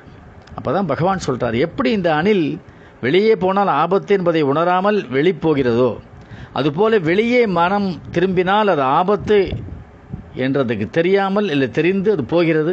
ஆனால் நம்மளுடைய புத்தியினால் வெளில போனால் ஆபத்துன்னு திருப்பி திருப்பி திருப்பி திருப்பி உள்ள விடு, இடைவிடாமல் அபியாசம். இந்த அபியாசம் ரொம்ப முக்கியம் இல்லையா? ஒரு அம்மா வந்து கேட்குறா, சுவாமி எனக்கு மோட்சம் கொடுங்க. ஓஹோ, மோட்சம் வந்து உனக்கு வந்து ஏதோ பொட்டலம் கட்டுற சாமான்னு நினச்சுட்டியா நீ? அப்படி இது பண்ணி கையில் பொட்டலம் கட்டி கொடுக்கறதுக்கு அப்படின்னு பகவான் கேட்குறார். ஏனென்றால் மோட்சம் என்பது என்ன? அவர் சொல்கிறார் அடுத்த வார்த்தையிலேயே, எல்லா வேண்டாத எண்ணங்களையும் நீக்கிவிட்டால், ஆசாபாசங்களை விலக்கிவிட்டால் அங்கே இருப்பது மோட்சம் போ அப்படின்ட்டு முடிஞ்சு போச்சு. ஆகையினால் சாதனமாகிய வழியும் சாத்தியமாகிய முக்தி நிலையும் இரண்டும் வேறுபாடற்ற ஆன்மாவாகவே என்றும் காண்பாயாக. சாதகத்திலே தைதம் என்ற பாடலை நோக்குக. உபாசனை செய்யும் அபியாசியானவன் பூஜை பண்ணினாலும் தியானம் பண்ணினாலும் சிவனை தனக்கு அந்நியமாகவும் தன்னை சிவனுக்கு அந்நியமாகவும் நினைத்து பின்ன பாவத்துடன் உபாசிக்கிறான். இந்த பின்ன பாவத்தை தான் பெயர்த்திடுக என்று கூறுகிறார். சாதாரணமாக செடிகளில் மண்டி கிடக்கும் தழைகளை கழித்துவிட்டு வெட்டிவிடு கழித்துவிடு வெட்டிவிடு என்றுதான் சொல்வது வழக்கம். ஆனால் செடியை வேருடன் எடுக்க வேண்டுமானால் நன்றாக வேருடன் அடியோடு பெயர்த்து எடு என்று சொல்வோம். அதே போன்றே நன்கு ஆழப்படிந்த பின்ன பாவமானது வேருடன் பெயர்த்து எரியப்பட வேண்டிய ஒன்றானதனால் தான் பின்ன பாவத்தை பெயர்த்திடுக என்கிறார். அன்ன சிவன் என்பது இவன் எந்த சிவனை அடைய வேண்டும் என்று உபாசிக்கிறானோ அந்த சிவன் என்பதாகும். அவனே நான் என்னும் பாவனா மாத்திரமாக உள்ளே சென்று அத்வைத பாவனையே என்றும் பழகு. துவைதம் இருக்கிற வரைக்கும், பக்தி இருக்க வரைக்கும் துவைதம் இருக்கும். அதான் ஆரம்பத்திலேயே சொல்லிகிட்டே இருக்குமே. இதெல்லாம் எல்கேஜிலேருந்து ஒவ்வொரு கிளாஸாக நம்ம வந்துகிட்டே இருக்கோம். இப்போ நம்ம படிக்கிறது வந்து பகவான்கிட்ட வர்றது வந்து அது அல்டிமேட். அது எம்பிஏ பிஏ பிஹெச்டி பண்ணுற மாதிரி அது ஞானம் ஃபுல் ஃபார்மில் இருக்குது. இந்த இடத்துக்கு வந்து மறுபடியும் திரும்பி போகக்கூடாது. நிறைய பேர் பார்த்தாக்க ப்ரமோஷன் பண்ணப்புறமும் பழைய வேலையே பார்த்துட்டு இருப்பான். அவனை சேல்ஸ்மேன்லேருந்து சேல்ஸ் எக்ஸிக்யூட்டிவாக ப்ரமோட் பண்ணுவான். இவன் மறுபடியும் இந்த சேல்ஸ்மேன் வேலையை வந்து பார்த்துட்டு இருப்பான். அது மாதிரி நம்ம இருக்கக்கூடாது. நமக்கு ப்ரமோஷன் கொடுத்துட்டார் ரமண பகவான். நீ ஞான வழிக்கு வா அப்படின்னு சொல்லிட்டார். ஞான வழியில் இருக்கும்போது மறுபடியும் பக்தியில் போய் சிவன் வேறு நான் வேறு, ரமணர் வேறு நான் வேறு, ஆத்மாவும் ரமண குருவும் அருணாச்சலேஸ்வரனும் ஒன்று. பகவானை தனியாக வச்சு பார்க்கக்கூடாது இனிமேல் நம்ம. புரிஞ்சுதா? எப்படி வந்து அகம் சூர்யாஸ்மின்னு சொல்லு, சூரியன் உங்களுக்குள்ளே உள்ளே வந்துருன்றாரோ அது மாதிரி அகம் ரமணாஸ்மி அப்படின்னு சொல்லிட்டாக்கா முடிஞ்சு போச்சு. சிவோகம் மாதிரி ரமணோகம், நானே ரமணன் அப்படின்ற பாவத்துக்கு அத்தனை ரமண பக்தர்களுக்கும் வரணும். வந்துடுத்துனா அந்த அந்த அந்த அந்த வித்தியாசம் போயிடும். அந்த அந்த பிரித்து பார்க்குறது போயிடும். துவைதம் இருக்கிற வரைக்கும் நமக்கு இந்த ஞானம் வராது. அத்வைதம் வரணும். இன்னொரு பொருள் இல்லை. அத்வைத பாவனையே என்றும் பழகு அப்படின்ட்டார். உடனே பாவனையுடன் தியானம் பண்ணி பண்ணி இந்த இடத்துல தியானம் பண்ணலாம். என்ன என்ன தியானம் பண்ணுறதுன்னா பிரித்து வச்சு தியானம் பண்ணக்கூடாது. அந்த தியானம் எப்படி இருக்கணும்? உள்ளுக்குள்ளே பகவானாவே நானே பகவான் அப்படின்ற பாவனையில் வரணும். பாவனை அழிந்து, அதாவது சில சமயத்தில் நடக்கும்பொழுது கூட பகவான் நடக்கிற மாதிரியே தோணும் எனக்கு. சாப்பிடும்போது கூட பகவான் எப்படி சாப்பிடுவாருன்னு தோணும். எல்லாவற்றையும் பிசைஞ்சு ஒன்றா சாப்பிட்றாரு பகவான். அப்படி இப்படி நம்ம பகவானாவே பார்த்து பார்த்து, அதாவது ஒரு பகவான் நிறைய அந்த இந்த காலத்து இதெல்லாம் சொல்லுவார். ஓம ஓமான உமய உமயங்கள்லாம் சொல்லுவார். அதில் சினிமாவை எத்தனையோ தடவை அவர் சொல்லியிருக்கார். ஸ்க்ரீனில் எல்லாம் தெரிகிறது இல்லையா? அந்த ஸ்க்ரீனில் ஸ்க்ரீன் ஸ்க்ரீனாக தான் இருக்குது. அதில் வந்து மழை பெய்யறது, அதில் வெயில் காயறது, அதில் வெள்ளம் வருது, தீயாக எரியறது. ஆனால் அது ஸ்க்ரீனுக்கு ஏதாவது பாதிப்பு உண்டோன்னு கேட்பார். அதுபோலயே நானும் சொல்கிறேன். ஒரு பெண் ஒரு பழைய ஒரு ஒரு நாட்டியக்காரிய பார்க்கறா, அவளை மாதிரியே ட்ரெஸ் பண்ணிக்கிறா, அப்புறம் அவளாகவே மாறிவிடுறா. அந்த பாவம் அதில் உங்களுக்கு தெரியும். எந்த படம் என்ன பண்ணுறோம் இந்த ஓமான ஓமை எங்களுக்கு நம்ம எல்லாம் எதெல்லாம் பார்க்குறோமோ அதெல்லாம் சுற்றி சுற்றி மறுபடியும் இந்த ஆன்மீகத்திலேயே பகவான்கிட்டே வரணும். அதுக்காக சொல்ல வரேன். அந்த பாவம்ன்றது எப்படி இருக்குன்றது இல்லையா? ஸோ பாவனை அழிந்து கடைசியில் என்ன ஆகிடும்? தியானம் பண்ணி பண்ணி பண்ணி பண்ணி அந்த பாவனையோடு பண்ணி பாவனையே அழிஞ்சு கடைசியில் என்ன ஆகிடுமா? உண்மை பொருளாக பிரகாசிக்கிறது. பிணம் சுடு தடி அப்படின்னு வர பகவான். இந்த பிணத்தை எரிக்கிறதுக்கு ஒரு தடியை வச்சுட்டுருப்பான். அந்த எலும்பு சர்ற மேலே வரும், பொட்டு அடி போடுவான். அந்த சதைகளெல்லாம் பொசுங்கி அந்த எலும்புகள்லாம் மேலே தூக்கும், கையை காலை தூக்கும். அந்த போனோம் பட்டு பட்டுன்னு போட்டு அடி. கடைசியில் அதை அதை அடங்கி சாம்பலாக போகும்போது அந்த பிணம் சுடு தடியையும் தூக்கி உள்ள தீ போடுவான், அதுவும் சேர்ந்து எரியும். அதுபோல் அந்த தியானமும் அந்த பாவமும் கடைசியில் அதுவும் எரிஞ்சு உண்மை மட்டும் பிரகாசிக்கிறது.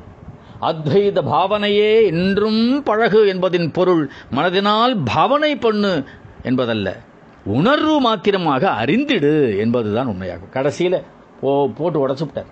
என்னது? பாவனை பண்ணுன்னு சொன்னார், ஆனால் அது மனதினால் பாவனை அல்ல.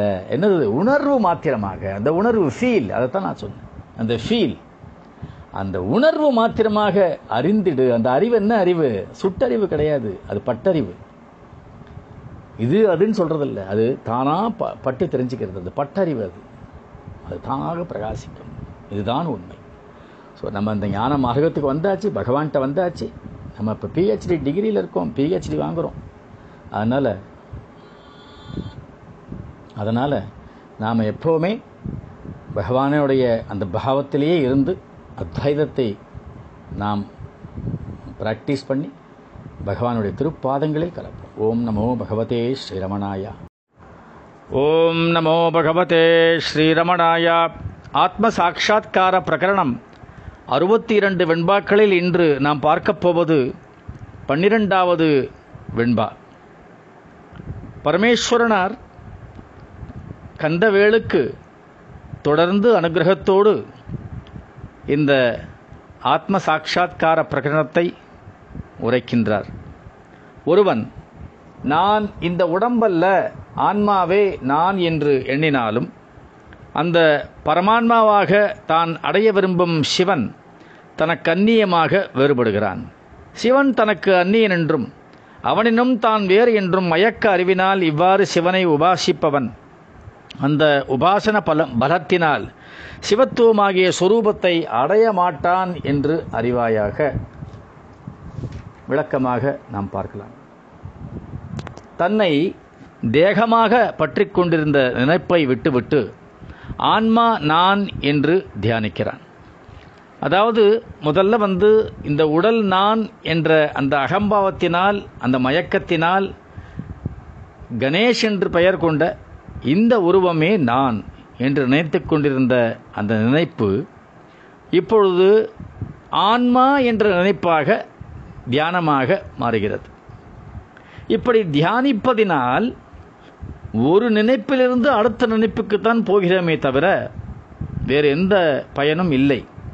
ஏனென்றால் எதை பரமான்மாவாக நினைத்து அந்த சொரூபத்தை தான் அடைய விரும்பினானோ அதை இந்த தியானத்தினால் அடைய முடியாது. ஏனென்றால் சிவனை அடைய வேண்டும் என்ற எண்ணம் தோன்றும் பொழுதே சிவன் வேறு இவன் வேறு என்ற பிரிவு ஏற்பட்டு சிவன் இவனுக்கு வேறாகி விடுகிறான். சிவத்துவமானது எதிரிட்டு அறிய முடியாத பேரறிவாகும். அதனால்தான் அவ்வாற்றலால் சிவத்துவம் எய்தான் என்று அறிவிக்கிறார். அப்படி வழிபடுவதை மயக்க அறிவின் தியக்கமே என்கிறார்.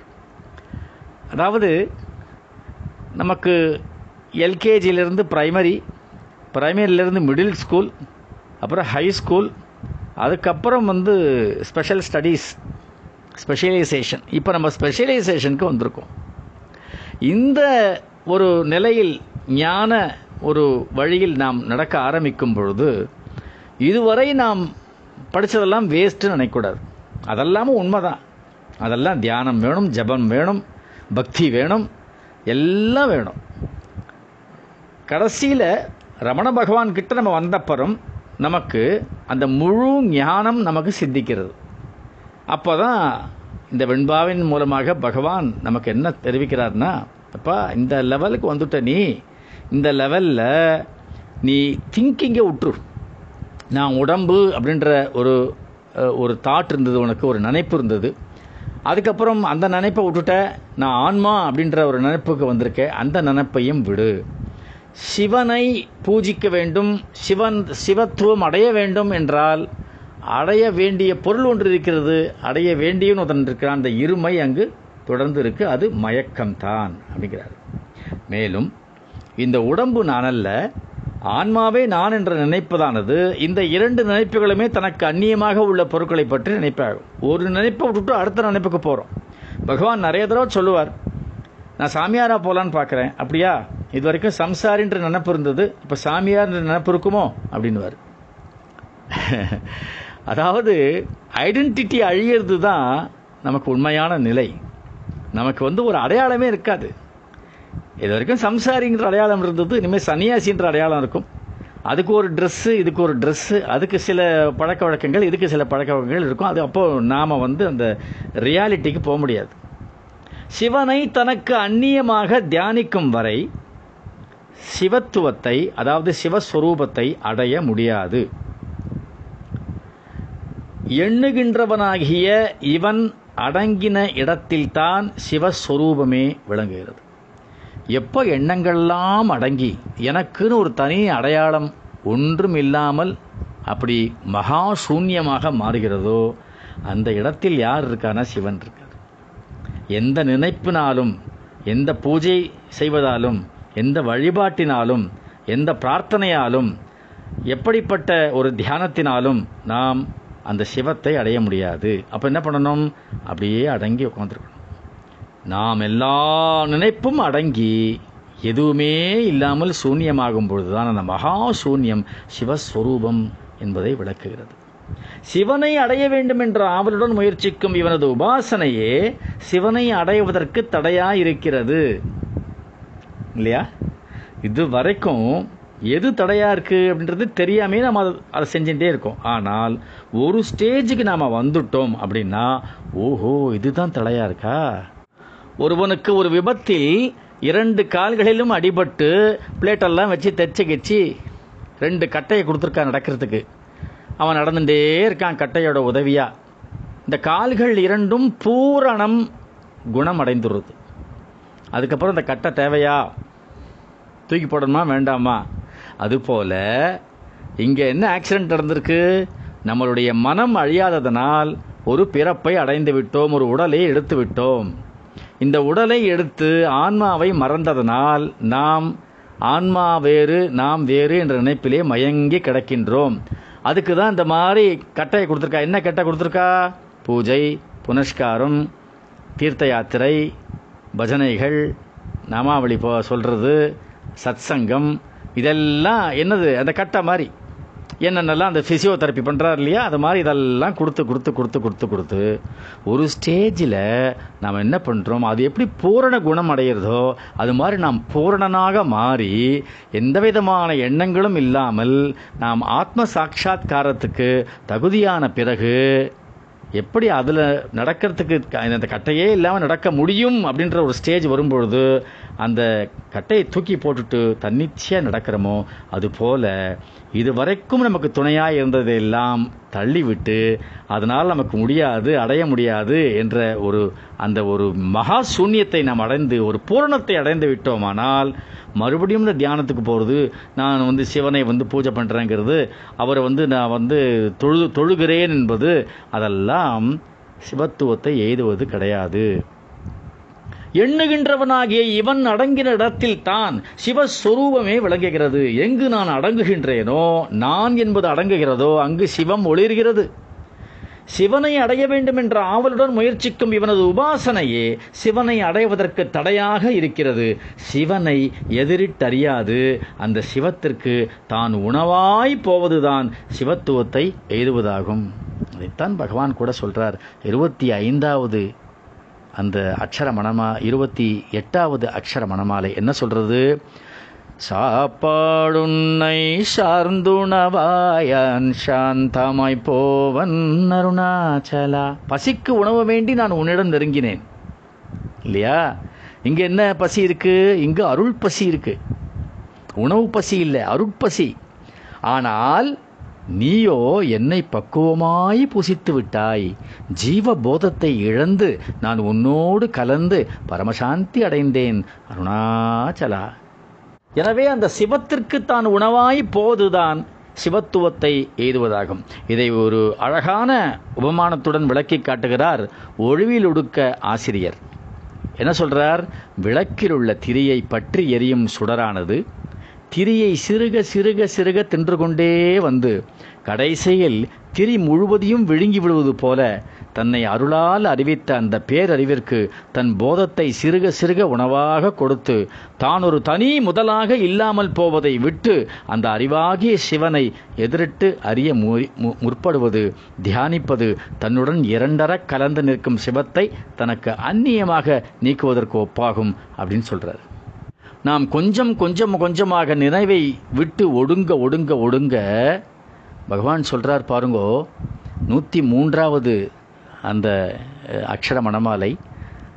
சிந்தித்தருள்பட சிலந்தி போர் கட்டி சிறையிட்டுண்டனை அருணாச்சலா, உன்னிடம் நாம் அசப்பட வேண்டும் என்று சிலந்தி போல் உன் அருள் வலையை கட்டி என்னை அதில் சிறையிட்டு சாப்பிட்டு விட்டாய் அருணாச்சலா என்று நாம் மகா சூன்யமாக ஒன்றுமே இல்லாமல் அப்படியே சிவலத்தை சிவத்தில் கலந்து சாப்பிடப்பட போகிறோமோ?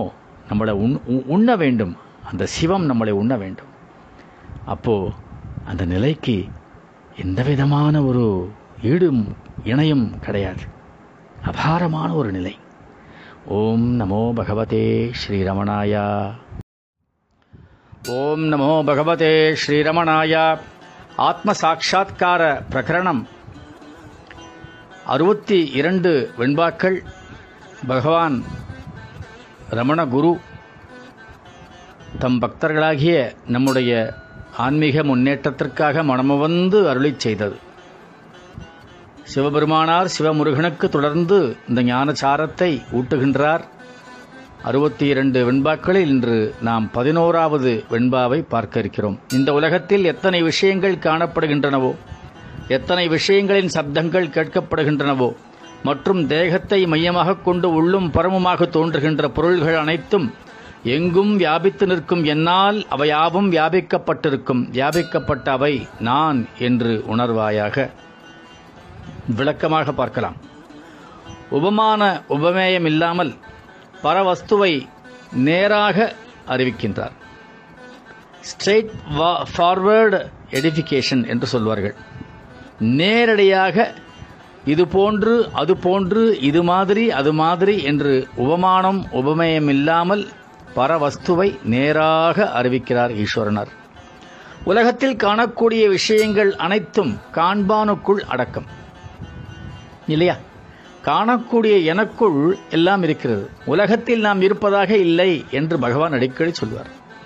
ரமண பகவான் சொல்வார், உலகம் உன்னுள் இருக்கிறது, நீ உலகத்தில் இல்லை.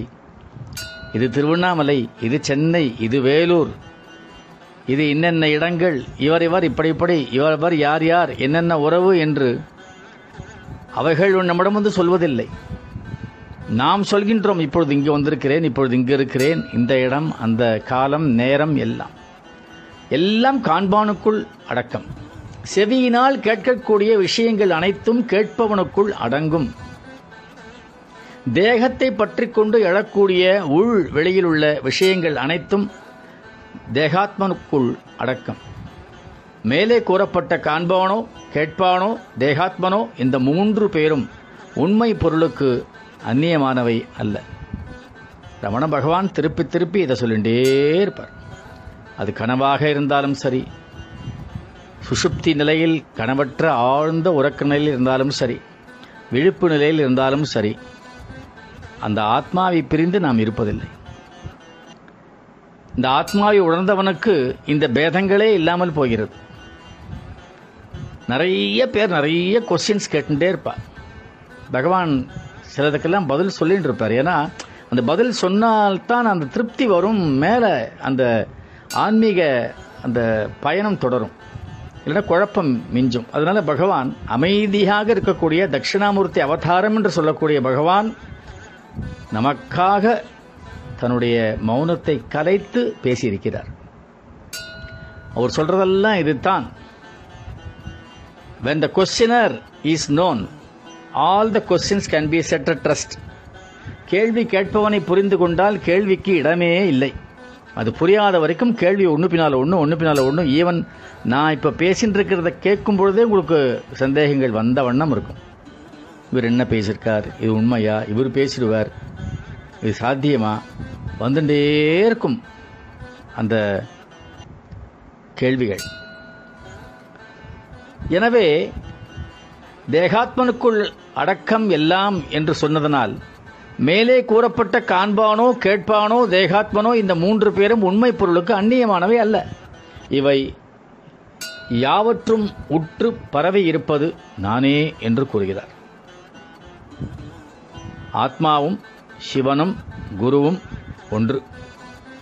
அதனால் நானே என்பது ஆத்மாவையும் நாம் எடுத்துக்கொள்ளலாம். காணக்கூடியவனின் உதிப்பானது உண்மை பொருளுக்கு அந்நியம் இல்லாமல் இருப்பதினால் எதை பார்த்தாலும் எத்தனை பார்த்தாலும் அத்தனையும் பார்த்தவன் அவனே ஆகிறான். இதுதான் நம்முடைய ரமண பகவான் தன்னுடைய சத் சரதத்திலே வாழ்ந்து காட்டியிருக்கிறார். அவர் தன்னை தவிர வேறொருவனை பார்த்ததே கிடையாது.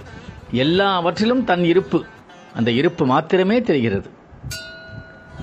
அன்னி there are no others அப்படிங்கிறது சொன்னதுக்கு அதான் காரணம். How to treat others அப்படின்னு ஒருத்தர் கேட்கும்பொழுது there are no others, மற்றவனே இல்லையே, எல்லாவற்றிலும் என்னையே நான் பார்க்கின்றேன். மலையே பார்த்துட்டுருப்பார், என்ன பார்க்குறேள் அப்படின்னு ஒருத்தர் கேட்டார், என்ன பார்க்குறேன் அப்படின்னார் பகவான். அதை போன்றே கேட்பவனின் உதிப்பும் அதுவே ஆனதினால் கேட்பனவெல்லாமும் அவனே ஆகிறான். நான் கேட்கும் கேள்விக்கும் எனக்கும் வித்தியாசமில்லை. எதிலையும் என்னை கண்டுகொள்வதற்கு எனக்கு அந்த ஆத்ம சாட்சா்காரம் கிடைக்கணும். தேகாபிமானியாகிய அகந்தையின் உதிப்பும் அதுவே ஆதலால் அதனை சார்ந்த பொருள் அத்தனையும் அவனே ஆகிறான். தன்னை சம்பந்தப்படுத்திக் கொள்ளும் பொழுது எல்லாவற்றிலும் தன் சம்பந்தம் இருக்கின்றது இல்லையா? எவனன்றி எம் மனமும் எண்ணாதோ, எவனன்றி எச்சுருதியும் கேளாதோ, எவனன்றி எவ்வுலகும் காணாதோ, எவனன்றி இரு சுடரும் இலங்காதோ, எவனன்றி எவ்வுடம்பும் இயங்காதோ, அந்த பரம்பொருளே எல்லாவற்றும் உற்று பரவி எல்லாமும் ஆகி எங்கும் நிறைந்திருக்கிறது என்ற உண்மையை கூறுகிறார். இதை விட தெளிவாக ஸ்ட்ரைட் ஃபார்வர்டாக சொல்ல முடியாது. ஒரே வார்த்தை சொல்லிவிட்டார். காணும் இடங்களில் எல்லாம் நான் என்ற அகங்காரம் இல்லை, நான் என்ற அந்த ஆத்மன். அந்த உணர்வு பூர்வமாக அதை உணர்ந்து விட்டால் கேள்வி கேட்பவனும் ரமணனே, பதில் சொல்பவனும் ரமணனே, துன்பம் கொடுப்பதாக நினைப்பவனும் ரமணனே, துன்பத்தை அனுபவிப்பதாக நினைப்பவனும் ரமணனே, எல்லாம் ரமணன் தான். சகலமும் ரமணம், ரமணார்ப்பணம் சர்வமும் ரமணம் அப்படின்னு வரும்பொழுது இப்போ என்ன ஆகிடுறது? வித்தியாசம் பேதங்கள் அற்று அங்கே அமைதி, பரிபூர்ணமான அமைதி, சந்தோஷம் அதான் இருக்குது. வேறு ஒன்றும் கிடையாது. எல்லா இடத்திலும் சாஸ்வத வஸ்துவான அந்த தான் என்பதை பார்த்தால் அதுவே சிவன், அதுவே சத்தியம், அதுவே நித்தியம், அதுவே சாஸ்வதம். ஓம் நமோ பகவதே ஸ்ரீரமணாயா. ஓம் நமோ பகவதே ஸ்ரீரமணாயா. ஆத்ம சாட்சா்கார பிரகரணம். ஓம் நமோ பகவதே ஸ்ரீரமணாயா. ஆத்ம சாட்சா்கார பிரகரணம். பரமேஸ்வரன் முருகப்பெருமானுக்கு தொடர்ந்து உரைக்கின்றார் அந்த ஞான சாரத்தை. அறுபத்தி இரண்டு வெண்பாக்களில் பகவான் நமக்காக தமிழில் அதை எழுதி தந்திருக்கிறார். இன்று பத்தாவது வெண்பா. பற்பல விதமான உருவ பேதங்களினால் ஒன்றைப் போல் மற்றொன்று இல்லாமல் முற்றும் வேறு வேறாகிய உலகத் தோற்றங்களின் அடுக்குகளாக அமைந்து மிக உயர்ந்த சிவ தத்துவத்திலிருந்து இந்த உலக பரியந்தம் உள்ள அனைத்துமாக பிரகாசிக்கும் சிருஷ்டியில் உள்ள பொருட்கள் அனைத்தும் என்னிடத்தில் நிலை பெற்று இருக்கின்றனவாம். அதாவது சொல்லும் விதம் என்று ஒன்று இருக்கிறது. இந்த அத்தாரிட்டி அப்படின்னு சொல்லுவாள். அந்த அத்தாரிட்டி இருந்தால் தான் அந்த சொல்லக்கூடிய அந்த உரிமை, அதற்கு உண்டான அந்த ஒரு பொருள் இருந்தால்தான் அந்த வார்த்தைகள் தெளிவாகவும் கம்பீரமாகவும் வரும். சிருஷ்டியிலுள்ள பொருட்கள் அனைத்தும் என்னிடத்தில் நிலை பெற்று இருக்கின்றனவாம் அப்படின்றத அந்த வார்த்தையை பாருங்க, எப்படி ஒரு அத்தாரிட்டி இருக்கு அதில். சிருஷ்டியில் உள்ள எந்த ஒரு பொருளை எடுத்து பார்த்தாலும் ஒன்றை போல் மற்றொன்று இருக்காது. இப்போ இந்த ஜியாகிரபிக்கல் இதெல்லாம் இருக்குது, சேனல்ஸ்லாம் இருக்குது, அனிமல் பிளானட், இப்படி நிறைய இந்த மிருகங்கள்லாம் பற்றி அதெல்லாம் பற்றி போடுறான். அதில் பார்த்தா பகவானுடைய சிருஷ்டி எத்தனை கலர் கலராக, எத்தனை டிசைன் டிசைனாக, எப்படி இப்படி இல்லாமல் கடல் வாழ் உயிரினங்கள், காட்டுக்குள்ளே அந்த வண்டுகளும் பூச்சிகளும் சின்னதும் பெருசுமா என்னென்னலாம் டிசைன். ஒவ்வொரு ஸ்பீசிஸ்ன்னு சொல்லுவாள், அந்த ஒவ்வொரு இனங்களிலும் எத்தனை வகைகள், ஒன்றை போல் ஒன்று இல்லை, ஒரு உருவத்தை போல் இன்னொன்று இருப்பதில்லை, ஒரே உருவமே இன்று போல் நாளைக்கு இருப்பதில்லை, மாறிண்டே வருது. எவால்யூஷன் இல்லையா? பட்டுப்புழு அந்த பட்டாம்பூச்சியாக வெளில வரும்பொழுது எவ்வளோ மாறுதல், சதா மாறிக்கொண்டிருப்பது தான் சிருஷ்டியின் குணமாகும். உருவத்தை போன்றே குணத்தினாலும் ஒன்றுக்கொன்று மாறுபட்டிருக்கும், ஒன்றின் குணம் இன்னொன்றில் காண முடியாது. வீட்டில் மூணு குழந்தைகள் இருந்தது அப்படின்னா மூணும் ஒரே மாதிரி இருக்கிறதில்ல. இப்போ எங்கள் வீட்டில் ஒரு பெண் பூனை இருக்குது, ஒரு நாலாவது தடவையாக குட்டி போட்டிருக்கு. ஒவ்வொரு தடவையும் ரெண்டு குட்டி மூணு குட்டி போடும், இந்த தடவை ரெண்டு குட்டி போட்டிருக்கு. அதில் ஒரு குட்டிக்கும் இன்னொரு குட்டிக்கும் எவ்வளோ வித்தியாசங்கிறீர்கள் நீங்கள். உருவத்தில் மட்டும் இல்லை, அதோட குணத்திலையும்.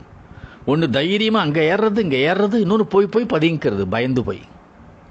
குணம், ஒரு குழந்தைக்கு உள்ள குணம் மற்றொரு குழந்தைக்கு இல்லை, மற்றொரு குழந்தைக்குள்ள இன்னொரு குழந்தைக்கு இல்லை, காண முடிவதில்லை வித்தியாசம்.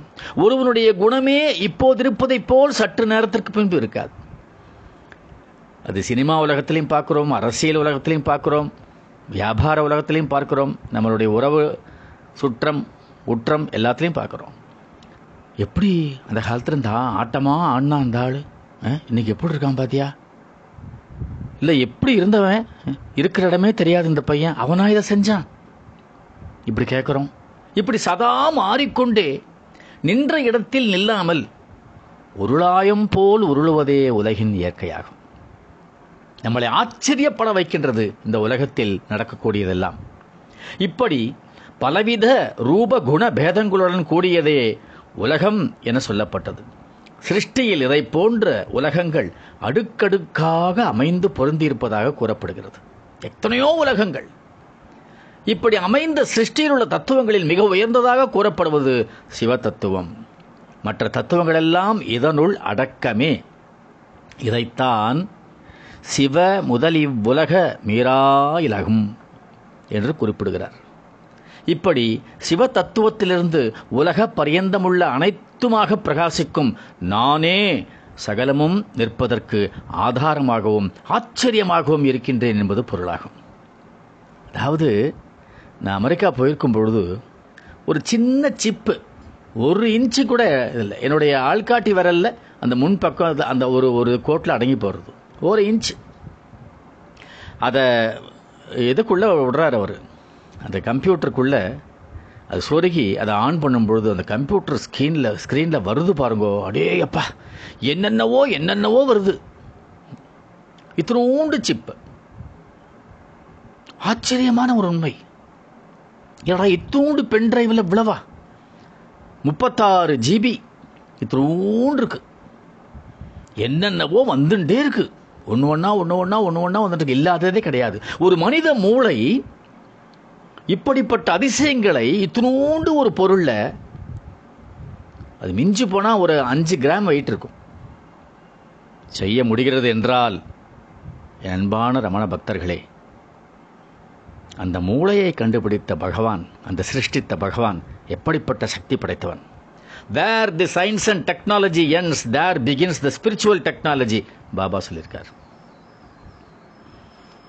இதுதான் எங்களுடைய சயின்ஸ் அண்ட் டெக்னாலஜியில் ஹையஸ்ட் அப்படின்னா ஆன்மீகத்தில் அதுதான் லோயஸ்ட் போங்கடா. இப்படி சிவ தத்துவத்திலிருந்து உலக பரிந்தமுள்ள அனைத்துமாக பிரகாசிக்கும் நானே சகலமும் நிற்பதற்கு ஆதாரமாகவும் ஆச்சரியமாகவும் இருக்கின்றேன் என்பது பொருளாகும். காணக்கூடிய உலகத்திற்கு காண முடியாத பரம்பொருள் ஆதாரமாக இருக்கிறது. பூத்து குலுங்கி காட்சியளிக்கும் மரத்திற்கு காண முடியாத வேர் ஆதாரமாக இருப்பதைப் போல எண்ணற்ற பேதங்களுடன் கூடிய உலகத்திற்கு பேதமற்ற பொருள் ஆச்சரியமாக இருக்கிறது, ஆதாரமாக இருக்கிறது. இந்த உடம்பின் மூலமாக என்னென்னவோ பண்ணுறோம். ரமண பகவான் சொல்லுவார், எழுபத்தஞ்சு கிலோ எண்பது கிலோ ஏன் நூறு கிலோ வெயிட் உள்ள ஒரு குண்டாக இருக்கான், குண்டு குண்டுன்னு இருக்கான். அந்த ரெண்டு கால்களும் அவனை தாங்கிறது. அவன் லேசாக மயங்கிட்டோம் ஆறு பேர் ஏழு பேர் வேணும் அந்த உடம்பை தூக்கிறதுக்கு. அந்த உள்ளே இருக்கிற அந்த ஆத்மா மயங்கி, அதாவது அது அது அது அது வந்து அந்த உடலிலே வெளிப்படாவிட்டாலே முடிஞ்சு போச்சுக்காத. அப்போ எப்படி ஒரு ஆச்சரியம் அது! தலையிலிருந்து உச்சந்தது முதல் உள்ளங்கால் வரை இந்த உடம்பின் இயக்கம். ஒரு வியாதி வரும்பொழுது தான் நமக்கு தெரிகிறது அதோடைய சக்தி, இல்லைன்னா நம்மளால் புரிஞ்சிக்கவே முடியல. மூச்சு விடுறது, சாதாரணமாக நம்ம மூச்சு விடுறதை பற்றி யாராவது பார்த்துருக்கோமா?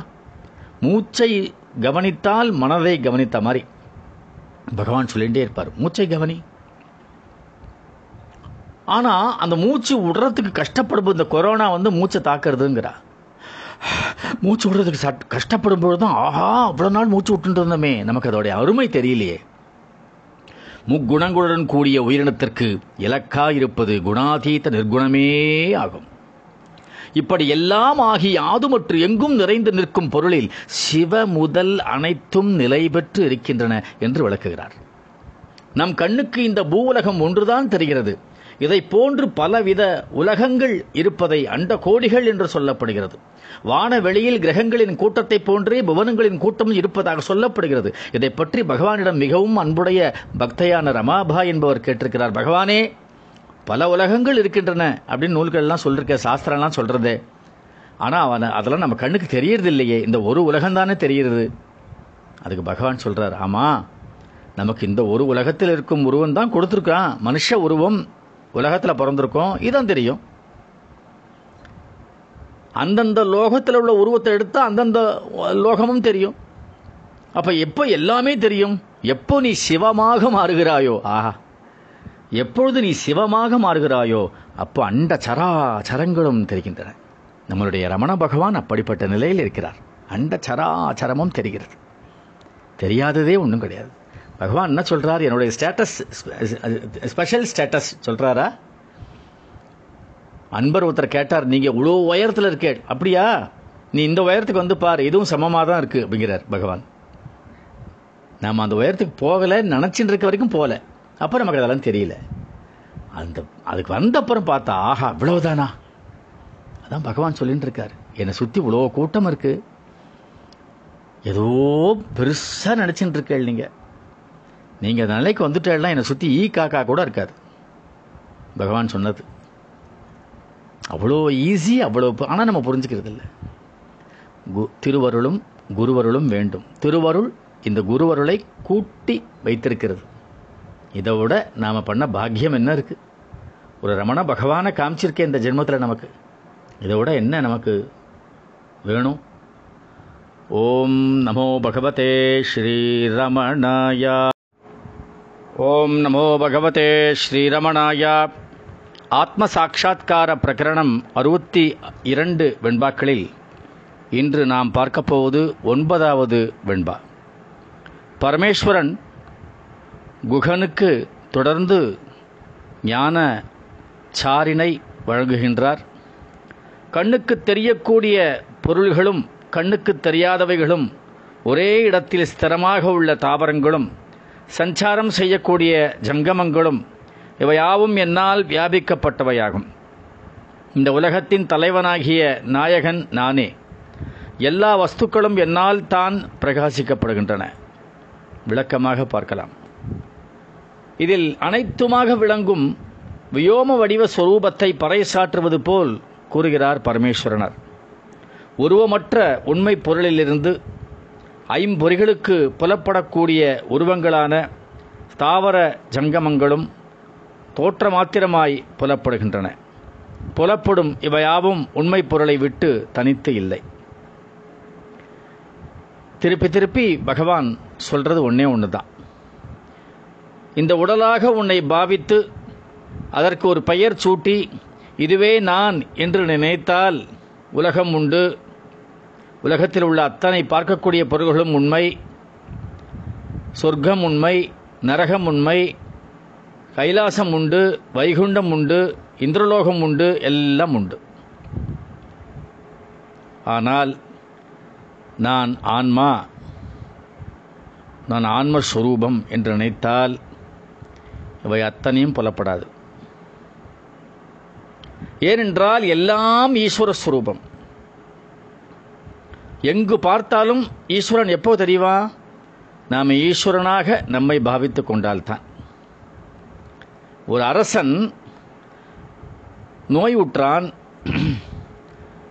அதில் அந்த மருத்துவர் சொன்னாரா நீங்கள் பச்சையை மட்டும்தான் பார்க்கணும், எங்கே போனாலும் வேறு நிறங்கள் எதுவும் நீங்கள் பார்க்கக்கூடாது, அது உங்கள் உடம்புக்கு ஆகாதுன்னு.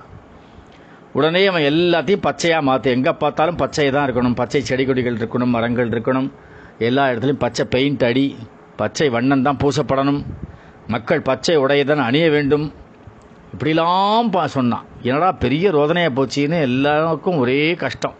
அப்போது ராஜகுரு சொன்னார், பச்சை கண்ணாடியை அணிந்து கொள், அனைத்தும் பச்சையே தெரியும். எல்லாம் பச்சையாக தெரியணும், அவ்வளோதானே, பச்சை தான் பார்க்கணும். கண்ணாடியை மட்டும் மாற்றினால் போருமே, பச்சை கண்ணாடி வழியால் பார்த்தால் அனைத்தும் பச்சையாக தெரியும். ஸோ சிவம் என்ற அந்த நினைப்பிலே பார்த்தால் அத்தனையும் சிவமாக தெரிவது. எவ்வளவு சுலபம்! பகவான் எவ்வளோ அழகாக சொல்லிட்டார்.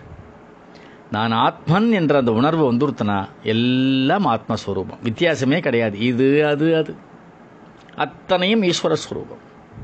ஏனென்றால் பகவானே சொல்கிறார், எல்லாத்திலையும் நான் இருக்கின்றேன்.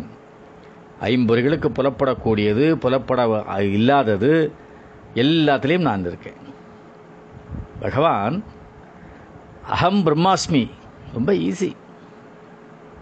அதாவது சூரிய ஒளியை இதில் தகிக்கிறது, மலையில் பாறையெல்லாம் சுடுறது, மண்ணெல்லாம் சுடுறது, கல்லெல்லாம் சுடுறது. வா மலையில் போவோம், ஒரு அடியார் கூப்பிடுறார் பகவான். அவர் சொல்கிறார், பகவானே உங்களுக்கு இதெல்லாம் பரவாயில்ல, எனக்கு தகிக்கிறது தாங்கவே மாட்டேன். அப்போ அவர் சொல்கிறார், அகம் சூர்யாஸ்மி சொல்லு, நானே சூரியன் என்ற பாவத்தில் நானே அப்படி சொல்லி அந்த பாவத்தில் ஆன உடனே அந்த சூரிய வெப்பம் ஒன்றுமே தெரியல, ஆனந்தமாக இருக்கு.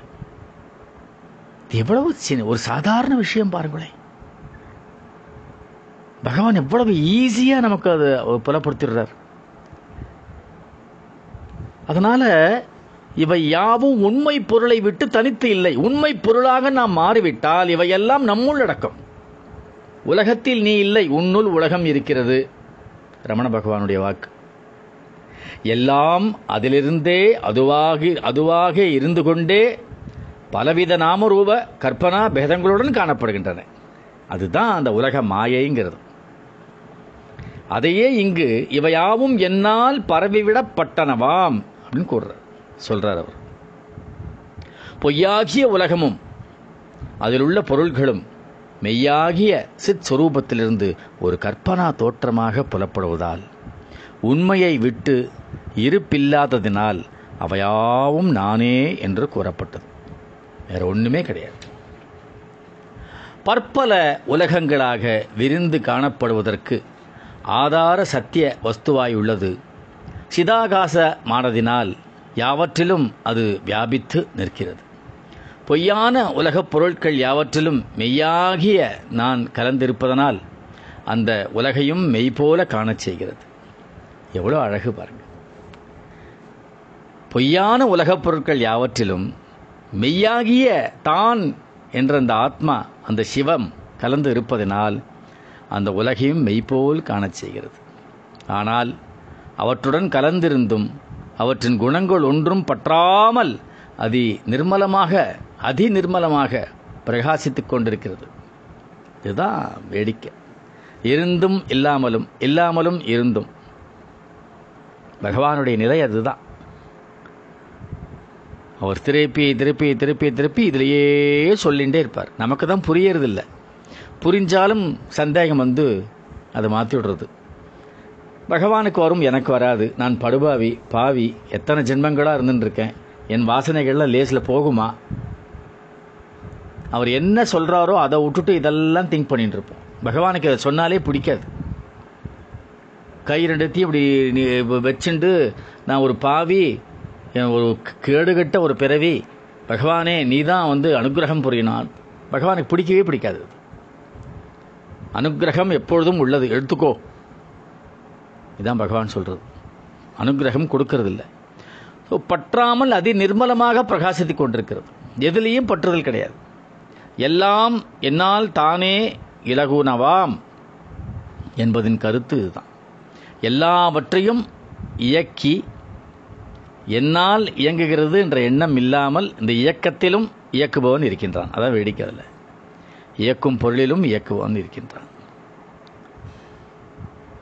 ஒரு சீனியினால் செய்யப்பட்ட பொம்மைகள் விதவிதமாக விதவிதமாக பொம்மை. அந்த பொம்மை உருவத்தால் இருந்தாலும் சீனி தான், அதை நொறுக்கி போட்டாலும் சீனி தான், அந்த உருவம் இல்லாட்டாலும் சீனி தான். அதுக்கு அதில் உள்ள உட்பொருள் என்ன? உட்பொருள் ஆத்மா. ஆத்மாவும் குருவும் கடவுளும் ஒன்றே பகவான் சொல்கிறது. அப்போ இவ்வளவு கிளியராக நமக்கு தெரிஞ்சுட்டும் நாம் ஏன் போட்டு மனசை போட்டு புண்ணாக்கிக்கிறோம்? ரொம்ப ஈஸியாச்சு இது. ஐயே மெத்த சுலபம் பகவான் சொல்லிகிட்டே இருக்காரு. இந்த ஆத்ம வித்தை அவ்வளோ மெத்த சுலபம் அப்படிங்கிறாரு. ஏன் நமக்கு புரிய மாட்டேங்கிறதுன்னா இந்த அகம்பாவம் அழிஞ்சால்தான் நாம் வந்து அந்த அந்த ஆத்ம விசாரத்தை செய்ய ஆரம்பிக்கணும். இந்த எஃபர்ட்ஸ் வேணும். இந்த இந்த இந்த பொட்டலம் கட்டி கொண்டு போகிற மாதிரிலாம் கொடுக்க முடியும், கொடுக்க மாட்டார் குரு.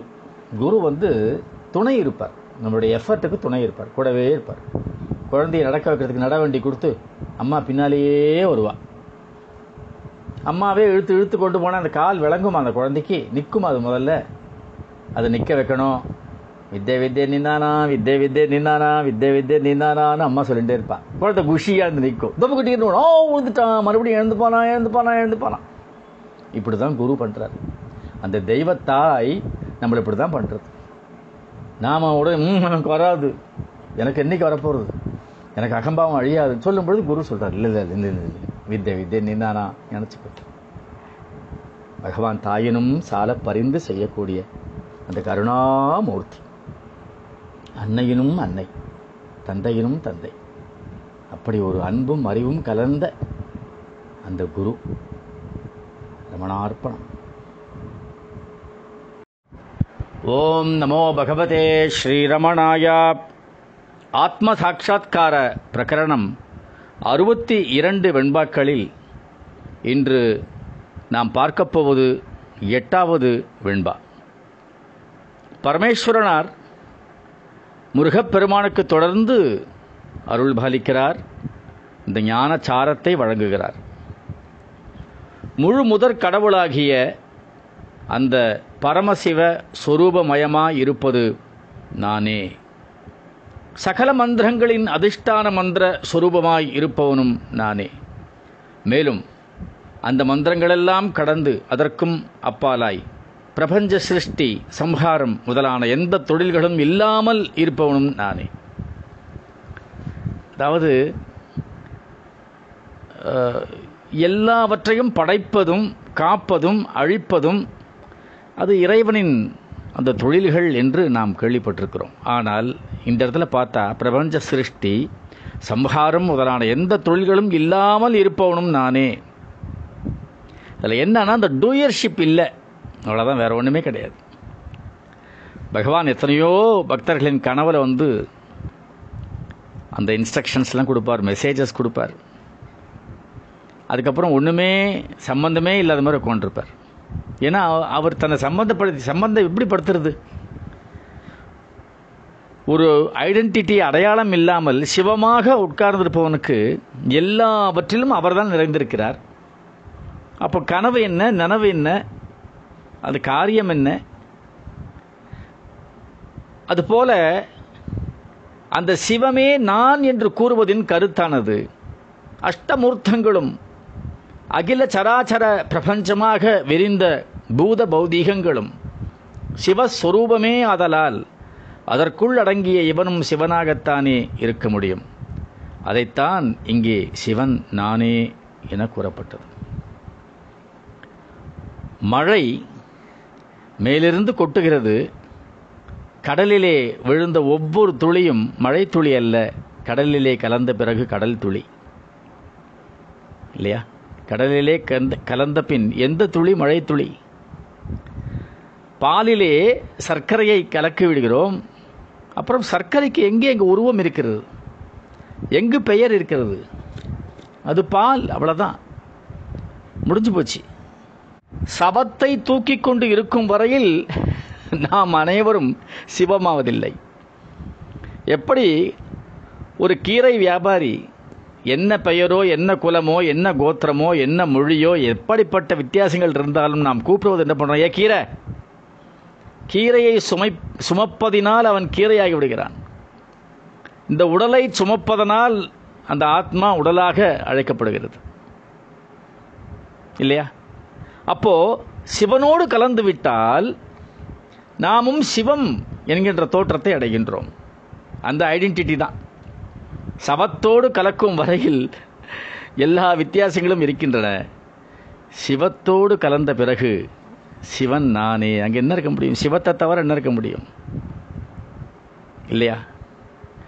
எல்லாமாகி நின்று பிரகாசிக்கும் பொருளானது மந்திர ரூபமாகவும் மந்திர மூர்த்தியாகவும் இருப்பதினால் அவையாவும் நானே எனப்படுகிறது.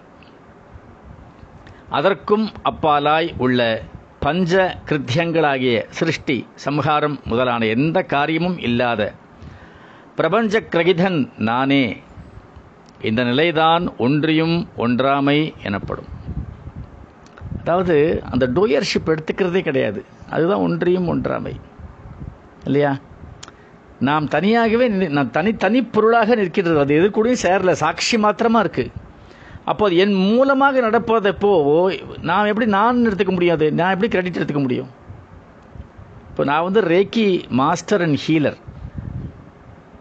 நான் என்னுடைய நான் ரேக்கி சொல்லிக் கொடுக்குறவர்களுக்கு எல்லாருக்கும் தான் சொல்லுவேன், you are a channel, you are not creating power, you are channelising the power. அந்த பிரபஞ்ச சக்தியை இந்த உடல் மூலமாக நான் அடுத்த அந்த யாருக்கு தேவைப்படுறதோ அவங்களுக்கு பாஸ் ஆன் பண்ணுறேன். அப்போ நான் வந்து நான் எப்படி கிரெடிட் எடுத்துக்க முடியும்? டெபிட்டோ கிரெடிட்டோ எடுத்துக்காதீங்கன்னு சொல்லுவேன் நான். Because we are only instruments இந்த டிவைன் ஹேண்ட்ஸ் ஆஃப் காட். இந்த நிலமை வந்துடுத்துனா, இந்த எண்ணம் முதல்ல இந்த பாவம் வந்துடுத்துனா அவ்வளோதான், நிம்மதியாக இருக்கலாம். யாராவது புகழ்ந்தாலும் நமக்கு அது ஒன்றும் இல்லை, இகழ்ந்தாலும் நமக்கு ஒன்றும் இல்லை. உங்கள் மூலமாக குணமாயிடுத்து அப்படின்னு யாராவது சொன்னாலும் ரமணார்ப்பணம் தான். என்னத்தை நீங்கள் இன்னும் ஒன்றும் ஒன்றும் சரியில்லை, நீங்களும் கொடுத்துருக்க ஒன்று ஒரு பிரயோஜனமும் இல்லை, ரமணார்ப்பணம் தான். நம் மூலமாக என்ன நடக்க வேண்டுமோ அதை பகவான் நடத்தி கொள்கின்றான், அவ்வளவுதான். ஸோ ஒன்றியும் ஒன்றாமைங்கிறது இதுதான். சித்தாகவும் அசித்தாகவும் உலகாகவும் உயிராகவும் இருந்து கொண்டே நிராகாரமாகவும் நிர்குணமாகவும் அவற்றின் குணங்கள் ஒட்டாமல் விசிஷ்டமாய் விளங்குகிறான். எல்லாம் செய்தும் யாதும் செய்யாதவனே. அதுதான் அந்த அந்த அந்த அதாவது தான் என்ற அகங்காரம் போய் இந்த ஜீவன் சிவத்தில் கலந்து விட்டால், தான் தானாக இருந்தால் எல்லாம் தானாக நடக்குங்கிறது இதுதான். தன்னால் நடந்துகிட்டே இருக்கும். நம்ம எந்த டூயர்ஷிப்பும் அந்த ஓனர்ஷிப்பும் எடுத்துக்க வேண்டாம்.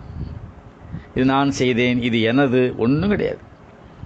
பகவான் என்னெல்லாம் கொடுக்குறானோ அதெல்லாம் கொடுக்குறான், என்ன எடுத்துக்கிறானோ அதை எடுத்துக்கிறான். வந்துதா சந்தோஷம், இருந்ததா சந்தோஷம், போச்சா சந்தோஷம். ஏனென்றால் எல்லாவற்றையும் செய்வதற்கு அது வந்து அந்த ஆட்டோமேட்டிக் மோடில் நம்ம போட்டதுனால லைஃபை நான் பண்ணுறேன், நான் நான் வந்து இழந்துட்டேன், நான் வந்து அனுபவிக்கிறேங்கிறதுக்கெல்லாம் அங்கே இடமே கிடையாது. எல்லாம் செய்தும் யாதும் செய்யாதவனே இல்லையா? துர்வாசர் வயர் நிறைய சாப்பிட்டுட்டு நான் உபச உபவாசம் இருந்தது உண்மை என்றால் இந்த ஆறானது வழிபடட்டும்னாரு. ஆச்சரியம், என்னது இது?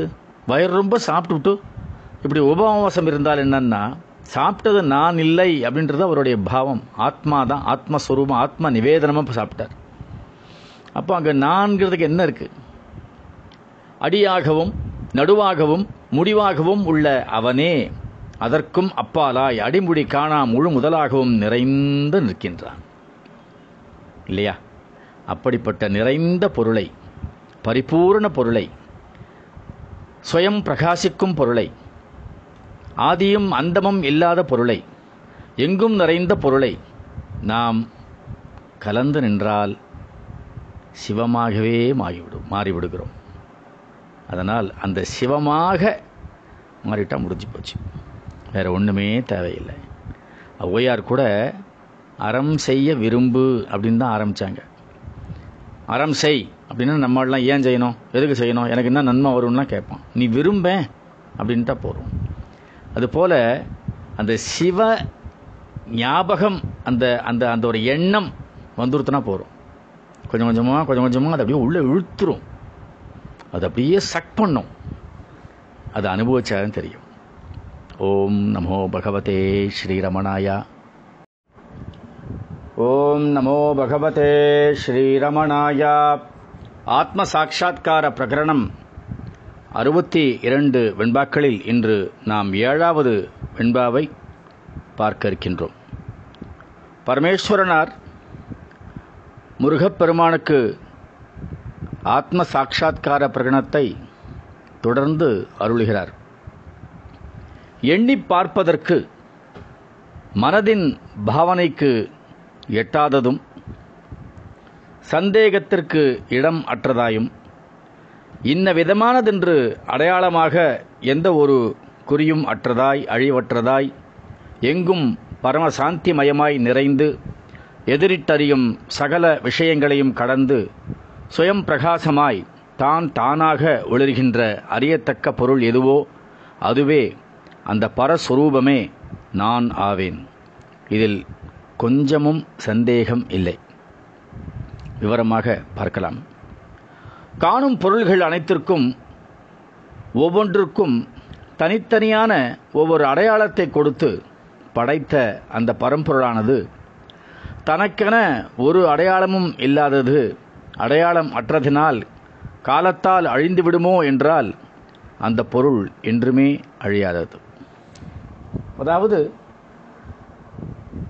இந்த உடல் நான் என்ற அகம்பாவம், அந்த மருட்சி, அந்த மயக்கம், அந்த இருள் இருக்கும் வரை பலவிதமான பொருட்கள் பலவிதமான பெயர்களில் அழைக்கப்பட்டு பலவிதமான தோற்றத்தில் தோன்றுகின்றன. ஆனால் என்றைக்கு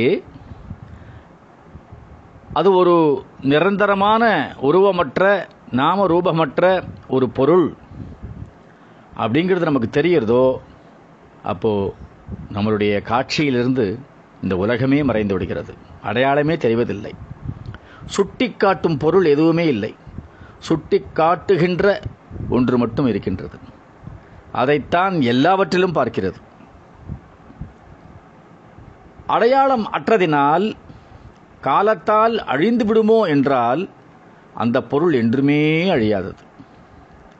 அது தீயினால் எரிக்க முடியாதது, தண்ணீரினால் நனைக்க முடியாதது, பூமியில் புதைக்க முடியாதது, ஆகாசத்தில் கரைந்து மறையாதது. அடையாளம் உள்ள பொருள்களெல்லாம் அழிந்து அவை இருந்த இடத்தை கூட அடையாளம் கண்டுகொள்ள முடியாமல் காலமானது கபலீகரம் செய்துவிடுகிறது.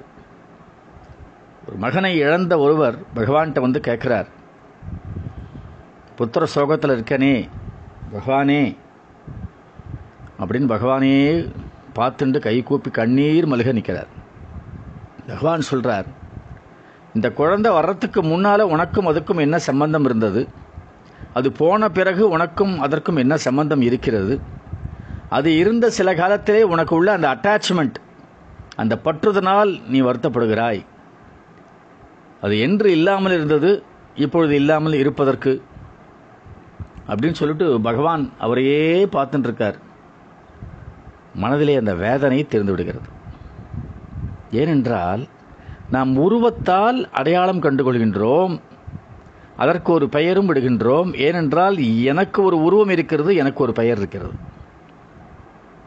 அதனால் தோன்றி தோன்றி மறைகின்றது, தோன்றுவதெல்லாம் மறையும். அந்த காலத்தையும் அது கபலீகரம் செய்து விடுகிறது. எது? அந்த அழியாத பொருள். எல்லாவற்றுக்கும் மேல் நிற்கிறது. அந்த காலத்தையும் உண்டு விடுகிறது. அடையாளமற்ற அரும் பொருளாகிய கால ஞானம். அதனால் அடையாளம் இல்லாதிருந்தும் அழிவற்று நிற்கிறது என கூறப்பட்டது. சரி, ஊனக்கண்ணுக்கு அடையாளம் இல்லாமல் போனால் போகட்டும், மனதின் பாவனைக்காவது எட்டுமா என்று பார்த்தால் அதற்கும் எட்டாததாக இருக்கிறது. சரி, என்னுடைய ஊனக்கண்ணிலே நான் வந்து பார்த்தா எனக்கு வந்து அது எட்டுறதில்லை, அது புரியறதில்லை. சரி, அப்போ அகக்கண் ஒரு பாவனையிலேயாவது இப்படி இருக்கும் அப்படி இருக்கும் அப்படிங்கிற என் கற்பனை திறனுக்காவது என் பாவத்திற்காவது அது ஒத்து வருகிறதா என்றால் அதற்கும் அடங்காத ஒரு பொருளாக இருக்கிறது, எட்டாததாக இருக்கிறது. மனதிற்கு அப்பாற்பட்ட அதிசூக்ஷம பொருளானதனால் மனதின் எண்ணத்திற்கு அகப்படாதா இருக்கிறது, பிடிக்க முடியல. அது இல்லாத பொருளா என்றால் அதுதான் இல்லை. அப்போ இல்லையா? அது கண்ணால் தெரியவில்லை, காதால் கேட்க முடியவில்லை, மூக்கால் நுகர முடியவில்லை, நாவினால் சுவைக்க முடிவதில்லை, தொட்டும் உணர முடியவில்லை, ஐம்புலன்களால் என்னால் உணர முடியாத ஒரு சூக்ஷமமான பொருள். அப்போ அது ஒன்றுமே என்னால் பர்சீவ் பண்ண முடியலன்னா அது இல்லையா என்றால் அதுதான் இல்லை. சதா அகமென்று பிரகாசிப்பதாய் அதன் இருப்பானது சந்தேகத்திற்கு இடம் தராது விளங்கிக் கொண்டிருக்கிறது. இதை பகவான் தன்னுடைய அந்த இறப்பு, அந்த பயம் இருக்கு இல்லையா, மதுரையில் மாடியில் அவருடைய அந்த அறையில் அதை சாட்சாத் அப்படியே பரிபூர்ணமாக உணர்ந்தார். ஆச்சி, இதோ இந்த உடம்பு செத்து போச்சு, இது கட்ட மாதிரி கிடக்கிறது, இதை கொண்டு போக போகிறா, குளப்பாட்டு கிளப்பாட்டு எல்லாம் பண்ணி இதோ எரிச்சிடுவா, சாம்பல் தான் இருக்கும். அதுக்கப்புறம் நான் இருக்கனே. அதன் இருப்பானது சந்தேகத்திற்கு இடம் தராது விளங்கி கொண்டிருப்பதை அவர் உணர்ந்தார். முடிஞ்சு போச்சு, அவ்வளோதான். அந்த ஞானம் கிடச்ச உடனே மற்றதெல்லாம் அவருக்கு ஒன்றுமே இல்லாமல் போச்சு. அப்படி அந்த ஆத்மாவை உணர்ந்த ஒரு ஞானியாக இருப்பதனால் அவரால் இவ்வளவு பக்தர்களை இழுத்து அவர்களுக்கும் அந்த அனுபவம் வர வேண்டும். அது யார் யாருக்கு கொடுத்து வச்சிருக்கு? ரமண பக்தர்களாகி நமக்கு அத்தனை பேருக்கும் கொடுத்து வச்சிருக்கு. அதைத்தான் இந்த வெண்பாக்களின் மூலமாக பகவான் ப்ராசஸ் பண்ணிட்டு இருக்கார். இந்திரிய விஷயங்களுக்கு கோச்சாரமாகாததினால் அந்த வஸ்துவை விடயங்கடந்தொளிர் வேத்ய எனப்பட்டது. அப்படி பரமோபசாந்தமாய் எங்கும் நிறைந்து பிரகாசிக்கும் வேத்திய பொருளாகிய அந்த பிரம்மஸ்வரூபமே நானாவேன். அதுக்கு அடுத்த வார்த்தை தான் ரொம்ப முக்கியம். இதில் சந்தேகமே இல்லை. யார் சொல்கிறது? ஈஸ்வரன், பரமேஸ்வரனே சொல்கிறார். இதில் சந்தேகமே இல்லை. யாருக்கு சொல்கிறார்? தன்னுடைய மகனாகிய அந்த குகனுக்கும் சொல்கின்றார், முருகப்பெருமானுக்கும் சொல்கின்றார். இப்போ எப்படிப்பட்ட ஒரு சத்தியம், எப்படிப்பட்ட ஒரு, அதாவது ஞானத்திலெல்லாம் சிறந்த ஞானம் இது, இதில் சந்தேகமே இல்லை அப்படின்னு சொன்னப்புறம் நமக்கு என்ன சந்தேகம் வரப்போகுது? ஓம் நமோ பகவதே ஸ்ரீரமணாயா.